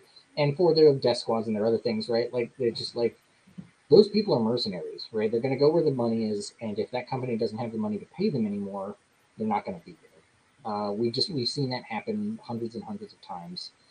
Um, and I I mean, the thing is, is while I understand not everybody enjoys talking about violent revolution, right? We always want it to be nonviolent if we can. Um, it, anarchism is also perfectly fine with just you know torching those folks. Like it's just at the end of the day, um, if you've got to like if you got to go out and liberate some folks, you you got to go liberate some folks, and it just it is what it is. So there's there's a lot of conversation and strategy that's related there. Um, realistically, the funny thing about it is, is anarchists are going to handle a lot of these problems in a similar way to that, like communists are going to handle these problems. The primary difference between communism and anarchism is that communism is just anarchism with a lot of extra steps, right? Because like the end result of communism is anarchism. It is a stateless, classless, moneyless society with like full horizontal like organization and no like leadership, right?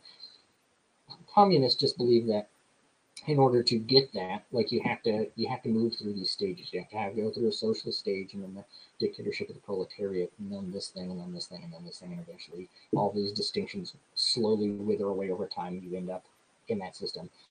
Anarchists, um, the white anarchists, as it were, like the Peter Kropotkins, the Emma Goldmans, they basically believe you get enough leftists with an AR-15, you can just get the job done in a week and then you know you just get onto the stateless, classless moneyless society, right? So that's um, which again, that's, which is why I want to make sure that we we draw those distinctions between white anarchism versus traditional anarchism, because they're going like traditional anarchist systems are going to they're going to solve a lot of those problems that the white anarchist has of like, well, what happens once you like revolt and then there's like no power, food, or water, and then you all just like starve to death. And you know, because that's the thing. It's like, oh, great, we revolted. Now what? You know.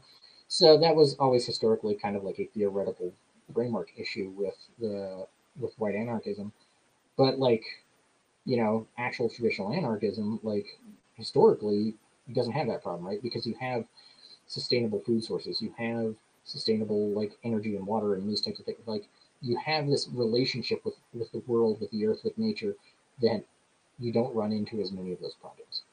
So what you're explaining right now is that um, the white anarchism, what you're explaining basically is is that it's a little bit more reactionary. Like, yay, let's go, let's let's let's yeah. do this, and then okay, now what? Well, you're saying the more traditional sense of anarchism is before you even get to that final step. There's multiple steps before then about you know there's let's say like you mentioned earlier on the show about how hey let's uh, let's feed each other let's cool each other let's make sure we have the right water let's make sure our communities are safer make sure we have all these uh, safety nets that we've created for ourselves available and ready. So then we go to the final step. If we win, that's just a bonus. And yeah. you win some and you lose some. And if you lose, at least you still have something left that you can lean back on to rebuild the movement and make it easier. Yeah, and and of course, like in the in the system that I'm proposing as well, what I call the practical anarchism, right? You, it's a lot easier to win um, than in a traditional anarchism because you're not basically having to go to war with the American army, right? What you're doing is you're collapsing the entire system uh, kind of from the inside and in a way that it's just not prepared to defend itself on, right? People often think that our our our economy is like built in such a way it's like sure it crashes all the time but it's like it's actually it's really pretty strong if you think about it. It's not. Like it's super fragile. Um, you know, there's there's some people, there's some uh, academics and economists and things like that who have who have written articles. Uh, I don't remember exactly who because uh, it's been years since I've read them in college. Uh, who talked about like basically a three week long general strike would uh, fully collapse the entire American economy, right? Like, and I'm we're talking even worse than like Great Depression. Like the like America as a country just ends on a three week general strike. Um, like the stock markets can't support it like this the entire system cannot support um not exploiting workers for three weeks, right? Which is why, like, you saw like so many problems with like COVID here just this last year, right? You know, just taking, you know, like having to take two weeks off and only have grocery workers was absolutely detrimental to the United States. People were talking about like whether or not we survive this thing.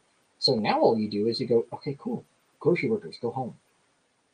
So like if if we literally were like on the verge of collapsing as a nation with all with the essential workers still at it, now let's send the essential workers home.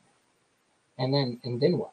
Now it's all over, right? And so that's the the thing is is that now you have all the things in place so that when everybody just goes home and takes a two to three week vacation, and that's really what it is. It's like, hey, go go play in your garden, go read some theory for two weeks, um, and we'll see you guys on the other side.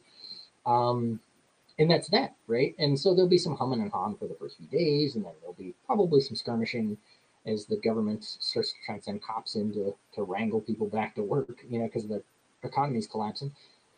But I mean, the thing is, is if, if you follow the steps, you can hold on, all of a sudden, hey, you're you're seeing the light at the other side of the tunnel. And at the worst case scenario, right? This is the nice thing about this: is the worst case scenario is, you know, maybe they make some concessions or they're willing to do a bunch of things. You you might end up with just like really good socialism where they're just like, all right, look, we're going to give everybody like UBI and healthcare. Now we'll just give you anything you want if you just go back to work. Please, for the love of God, don't crash the system, right? You can just make all kinds of just like awful, just ridiculous demands. You're just like, we all get to be millionaires. We all get free yachts. We all get whatever. And they're just like, fine, done. Here you go. Just like here, we're done.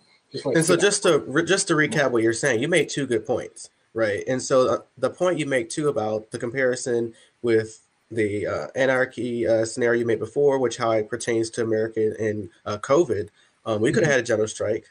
We could, if all of like the so-called um, essential workers that the United States government labeled them just to force them to basically be subservient to capitalism. Like yeah. if we convince those workers and set up mutual aid and set up different programs as lefties to do to support them and ask them to leave their job, we could have, and the response to this was because the COVID relief packages, you know, the HEROES Act, the CARES Act, which really is the largest upward transfer of wealth in American history in terms of tax dollars, right? You're allowed, you're giving uh, 90% of America's money to these big, rich oligarch asshole corporations who don't even pay taxes, right? right? With the snap of a finger. And even with, and through that legislation, the Federal Reserve, also the Treasury Secretary, Steve Mnuchin, they can just give the money out whenever they want because they use the same tools under the 2008 uh, financial crisis in which they said, hey, we've learned our lesson. We're not going to beg to Congress next time around, put it in a legislation where you have an automatic ticker. So when we fuck up, you just give us the money and you don't even have to vote on it. That's not even a democracy, right? Yeah, no, exactly. Right. And that's it. we we live, we clearly live in an, in an oligarchy, right? It's, it's not like even like some people are like, it's not a democracy, it's representative. No, it's not a republic. It's not an, it's an oligarchy. It's just not even close.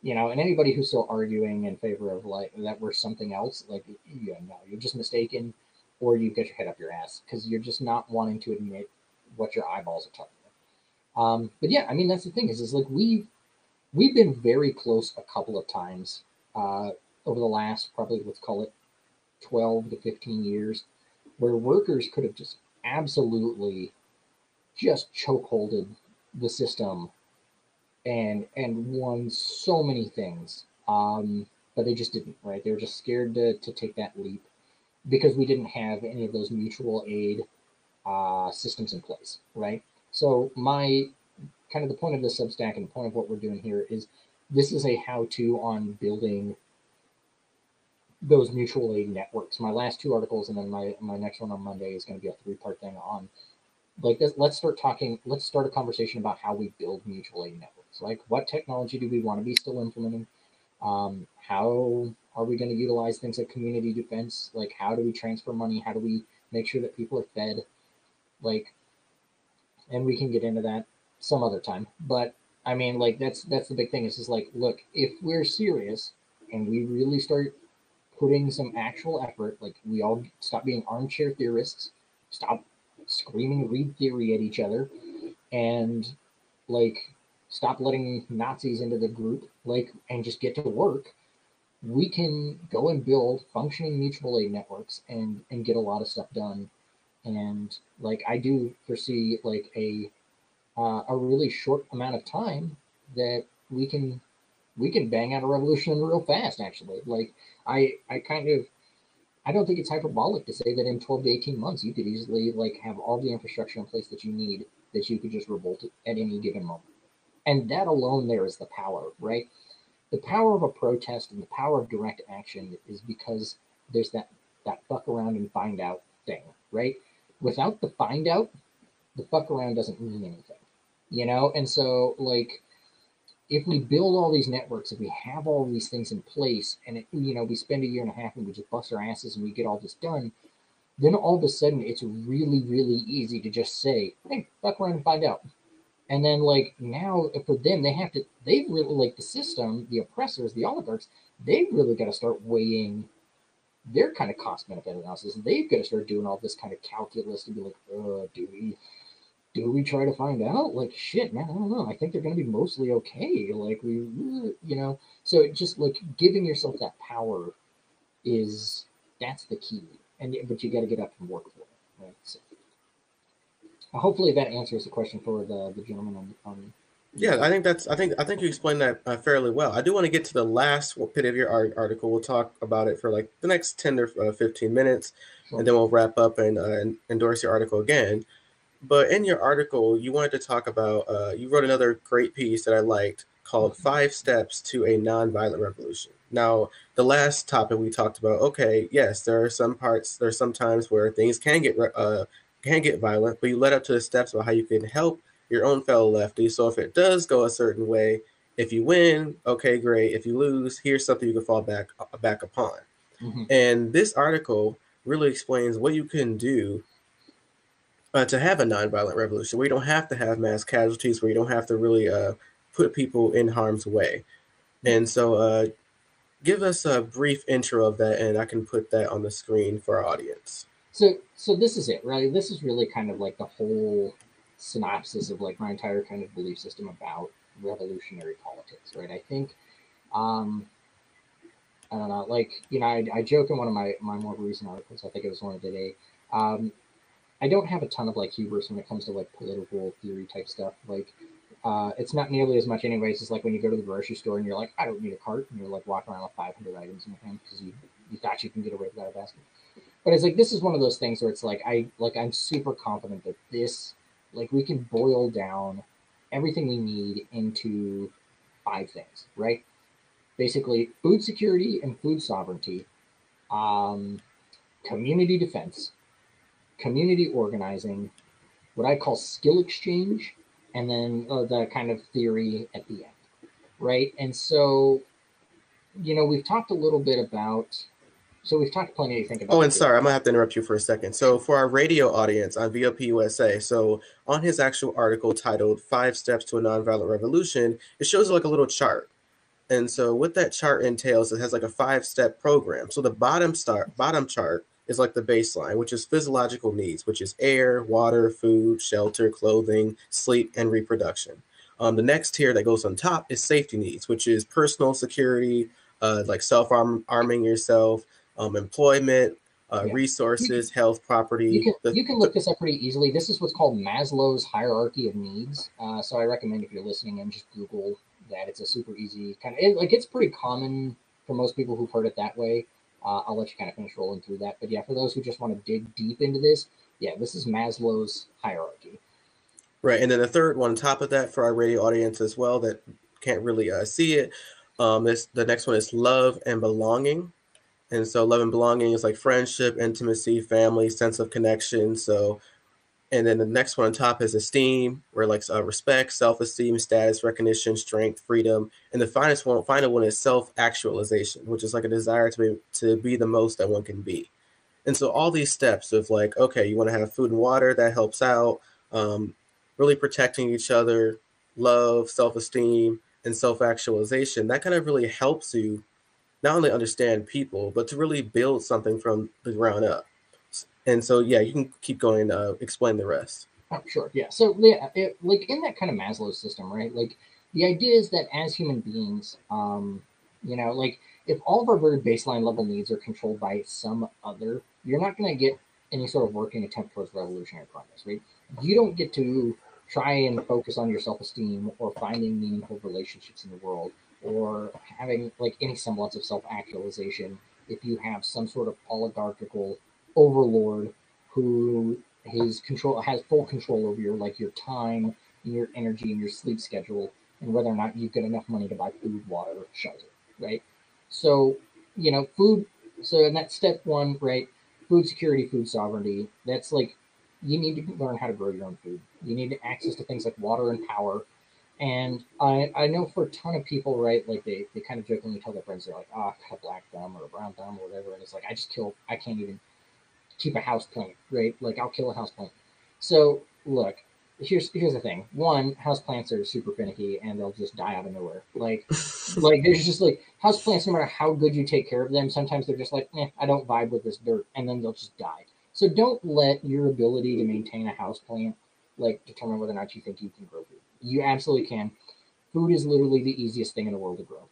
One, when I was living in Alabama, I took like, I ended up having like this like two week stretch at work where I was like wasn't like working right. They just wanted me supervising this like uh, particular crew who was like I was working for the university there and uh, they had a bunch of people who were having to go into like student rooms and do con- contractor work. And so my job, like as a representative of the university, is just sit on the couch and make sure these guys don't steal anything. Um, so I literally just sat on my phone and like I was playing games and goofing off, and then after a while, I was like, I didn't have anything to do, so I just started trolling YouTube. I ended up probably spending like 70 hours watching like gardening videos, like how to garden. And I just got I got hooked. I was like, dude, I can do this. Like, I'm gonna go start gardening in my backyard. And so I did. And uh, the next year, after I had put in all of this effort, um, we spent that entire summer not having to go to the grocery store. Like I had basically a hundred square foot section in my backyard that I grew so much food that I was able to support a family of hundred square feet. And it's super easy to do. It took like zero, like I mean, it takes some hard work, but like if you put in enough work up front and you do kind of follow a lot of the steps, I have a bunch of links in that article. I recommend everybody just kind of go see it. Um, there's a bunch of different YouTube channels that I recommend. They're phenomenal at explaining full breakdowns, how you and care for soil, how you care for chickens and build compost or like grow any given type of plant or any of these other things. They have everything you need to know about growing food, and it's it's literally idiot proof. Um, I was the same way for a long time. I was like I couldn't take care of houseplants. I was like I couldn't grow anything. I watched this one guy. His name is MIgardener. His YouTube channel. I watched like all of his videos. I I had so much food. I was just like giving it away.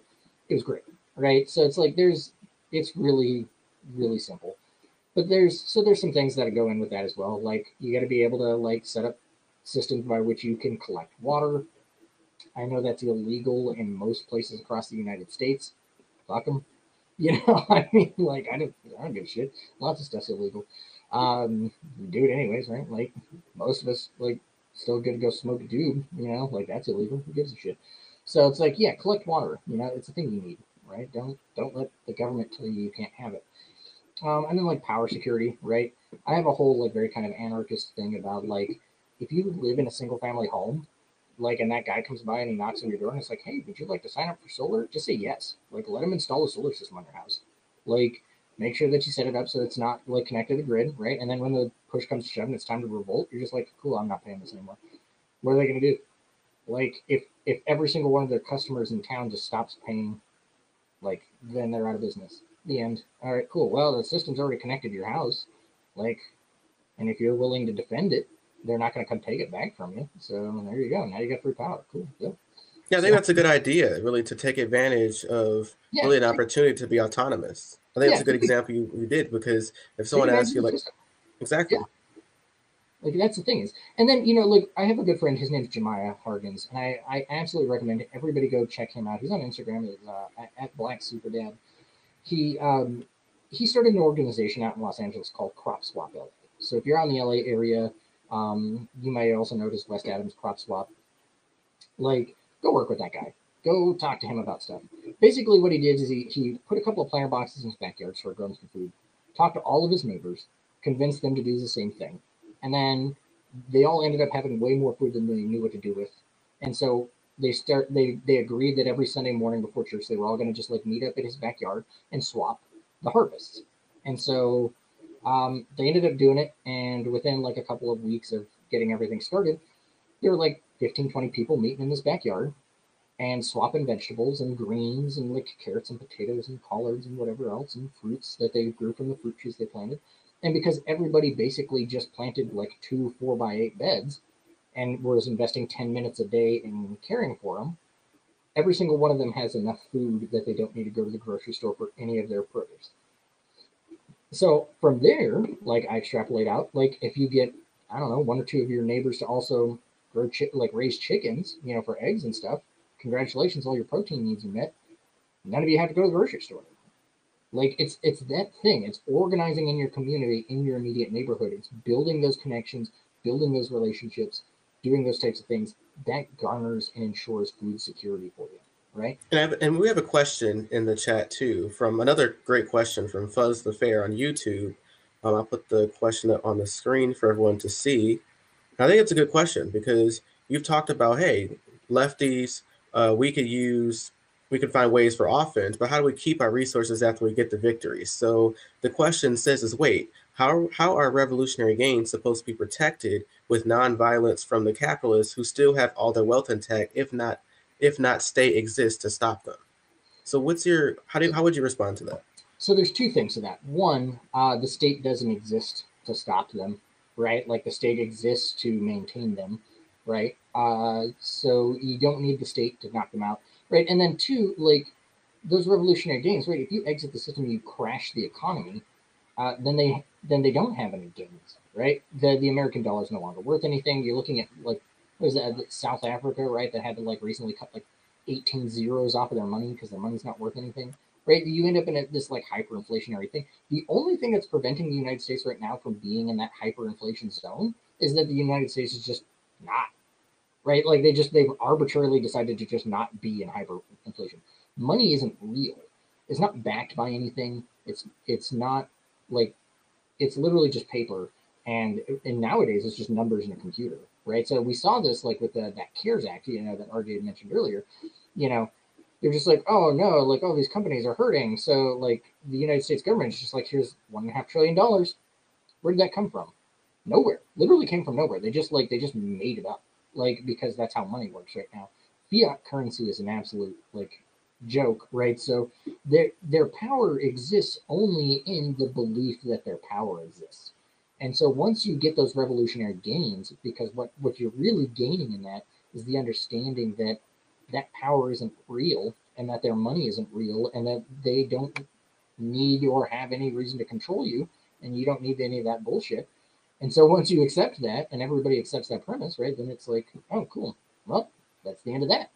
So, um, and then of course, you know, we do have like step two, right, of of the program is uh, community defense, right? Which, look, if you it ain't yours if you can't protect it, right? So, like, look, you, you know, while I do think you can um, have nonviolent revolution, I do believe you should also own a gun.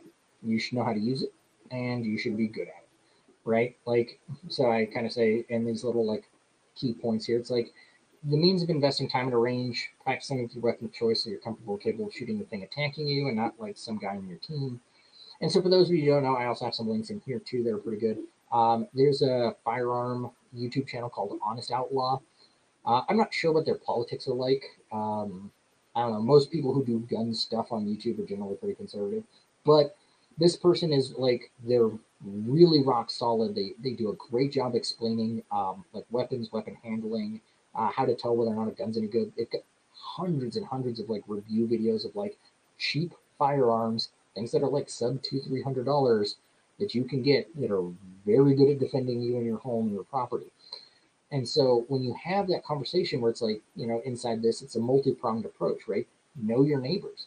So there's this great news article that came out many years ago uh, about cops were never capable of infiltrating anarchist movements, right? Like, you know, they could they could get in and bust up communist meetings and groupings all the time, and and so but they could never make it out in infiltrating anarchist communities because two things. One, uh, anarchists read too much theory and like generally are kind of like pedantic and will quiz people on stuff all the time. Um, and so cops always got busted because they never actually read any of their books. Uh, B, you can't cut any of their funding because it's just a loose network of poor people. Uh, so there's no funding to be cut, right? It's just there's not like some sort of like, haha, we've taken away their money. Oh, they don't use money. They all operate on a barter system, like in a crop swap. So I was like, oh shit. And then you know they're almost always immediately outed as cops because everybody knows everybody in their community, right? So some random new dipshit shows up, and so everybody's immediately kind of suspicious of them, and they get outed pretty quickly. Um, I have a link to it on that as well. Like I, I think it's super fun to read. It's it's one of those things where like yeah it's it's easy to kind of protect the things that you have if you invest the time and energy into actually going out and getting to know your neighbors. And then so understand your neighborhood and its gaps right? So there's a re- reason medieval castles and townships had walls around them. Your community doesn't necessarily need a moat but you need to understand where threats come from and what like kind of thing systems you can have in place for protecting those right? Don't always put your food like grow your food in your backyard in a way that somebody can just like you know drop poison right over the fence like indiscriminately um, and poison your food source right? Like keep that stuff in a way that's easier to protect. Little things like that right? But a lot of it too is yeah it's it's having good proper community organizing good community relationships um, and in like my most recent article i talk a little bit about it. Like one of the things that I use as a huge example when I'm talking to people in person about this stuff is what we call penny auctions. They were huge in the 30s during the Great Depression era. Basically, what happens is a bank would try to foreclose on some guy's farm. And then, so all the local farmers would show up with their guns and they would stand there quietly. Um, and then the guy would bid like 10 cents to buy back his horse and 15 cents to buy back his pickup truck you know, 10 cents to buy back his house and 10 cents to buy all of his farmland. And so, like, even though the bank's like, hey, you owe like, you know, eight thousand dollars for all of your equipment and everything else, he he'd get it all back for like three bucks, and everybody just sit there quietly, ready to rock and roll if needed, and the poor schlub who's running the auction just have to kind of sadly sell back this guy all of his stuff at pennies on the dollar. And it was a, an absolutely revolutionary method by which people kept their farms and their homes uh, away from like a predatory oligarchical system that was trying to just foreclose on it. And we have to be willing to do the same thing now. I believe that in your neighborhoods, you should all be armed, you should all be ready to rock and roll. And if somebody's showing up to evict your neighbor, you should all go and prevent that eviction. We've seen it happen. We've we've watched live footage on different parts of Twitter. Like there was one, it was like two months ago. Cops tried rolling through this place. I think it was in California, and everybody just started chucking bricks and rocks at the cop cars before they even get out of the car. That person didn't get evicted. Right? Yeah, like, they chained themselves to the buildings. You know, we yeah, see they that just, They're just like, no, fuck that. Like, you're not taking them. People like, and when the cops do get out of the car, like everybody just like kind of mobs onto the cars. They're just like, no, like this is, you're not coming out of here. It's like you need to really reconsider. Like, do you want to go home and see your family, or do you want to evict this person? You only get to do one. So it's like when you build that kind of solidarity with your with your neighborhood, with your community, with workers, and you and you start pushing back against that oppressive class, um, it's a lot easier to keep your gains because at the end of the day, like especially like the people who would be coming to take them from you, it's gonna be cops. Right? These people are getting paid like eleven dollars an hour. Some of them do the job because they enjoy all of the power and prestige that they get with it. Um, some of them do it because they they have to or whatever. They feel that that's the only thing that they're qualified to do because they're dumb, right? Cops specifically hire people who are dumb. Um, there's all kinds of fun studies about that. Like if you're like too smart, you're not allowed to be a cop. They're like they won't let you in the academy. But the thing is, is like every single one of them, like they're not they're not dying for twelve dollars an hour, man. Like they're not they're not gonna they don't want that smoke. Like so, it's like if you're willing to apply that pressure, they're gonna back off every single time because they are right. Right. And I hate to interrupt you because we have like a minute left, but Oh, our sure. last comment that we had is that from VOP USA, so our radio source, um, we have a, a name, um, um, Ace Chaotic. She calls she calls herself an anarchist, Mhm. um, really an anarcho-syndicalist. Um, Cool. so what kind of anarchist are you? And then we can close from there. Um, uh, that's tough. I mean, I don't know that I have like. I guess probably communalist would be the closest thing. Um, because yeah, I just I think syndicalism potentially runs into a few problems of not fully abolishing capitalism in a way that works. Um, it still leaves some of those like tendrils behind that allows it to like re regain its footing. Um, if you push into a like a much hard line, much more hard line like anarcho communalist uh, system, you can you can just really like cut those tethers and, and move forward that. Right. And I want to thank you for coming on to spend this time to really, we really dived into it today, especially um, how to build a movement overall. We talked about the policies, how to change them to make them better for the left. And we also had a really a great uh, engagement and discussion to talk about anarchism. So uh, I do want to give you this last uh, minute to really plug anything that you have and to also plug your Substack. I appreciate that. Um, yeah, so I guess, yeah, real quick, uh, earthquake.substack.com. Uh, check that out. Uh, subscribe if you like. Um, one of the big things that I will say too, real fast, is that if you subscribe, um, that money goes to mutual aid projects. Like that's that money's not going in my pocket. Um, this this money is just strictly for raising funds to help start some mutual aids and start doing more of this like practical anarchism here in Albuquerque and other cities at large, depending on who needs it. Um, if you're broke, like I totally get that. You can go to earthquake.substack.com slash uh, mutual aid and you can subscribe for only a dollar a month and get all the same, you know, so it's uh, all the benefits. I try to keep everything free on Substack, even though like I could charge subscriptions because like I believe information should be free. The only other thing I'll plug is have everybody go to naso.network, uh, naso.network. Um, that's the North Alabama School for Organizing. If you really want to just like throw some money at something, I would rather you throw the money at that. Um, this is a really, really good organization that is doing a lot of good uh, political leftist um, education. And uh, so, yeah, the more funds we get, the, the more cool things we can do uh, with that organization. Um, it helps support basically some former, uh, one of the co founders of the Young Patriots organization is also a co founder with me on that project. And so, yeah, let's let's do more revolutionary politics. So um, that's the big thing, I think. Uh, if I could give any one piece of advice to anybody, it's just like get out and get it done. Um, it's easier than you think it is. It's like it's scary as fuck. Like I'm not gonna I'm not gonna lie about that, right? Like getting out and doing proper revolutionary stuff is terrifying, but it has to get done. You know, it's just like sooner or later we're all gonna get screwed. The climate disaster, all these other things. Uh, some some generation's gonna get stuck holding the bag, um, and I'd rather it be mine than my kids. So let's let's do it that way major respect for you, man, for coming on to engage with this. Uh, I've known you for a while, so I've been waiting to have an opportunity to have you on to have this discussion. Um, his Twitter is uh, Earthquake uh, Photography. Uh, just in case you guys want to send him some hate mail if you hate what he had to say today, he doesn't back down. Just fair warning, he doesn't back down. I, I don't, man. I'm I'm just to say I'm probably more hateful. So like, however hateful you think you're going to be, I'm just going to be awful, right? Because like, I don't care about debate bro culture. I will just levy a barrage of ad hominems. It means nothing to me. I'll call you names. I don't, I don't care. But RJ, man, I, I really appreciate you having me on. Uh, I have so much respect for you and all the work that you're doing. Uh, I think this is one of the best uh, podcast slash streams that y'all can watch on the internet. Like, so if you're not subscribed to this guy, like to RJ on any one of his different platforms, or if you get some cash in your pocket, give to this man. He deserves every single penny of it. Um, yeah, let's let's like let's stop having like doofuses like Jimmy Dore be famous. Let's have RJ be famous, right? Like Cornel West Part Two. Thank you. I appreciate it. You guys can follow me on uh, Comrade Curls.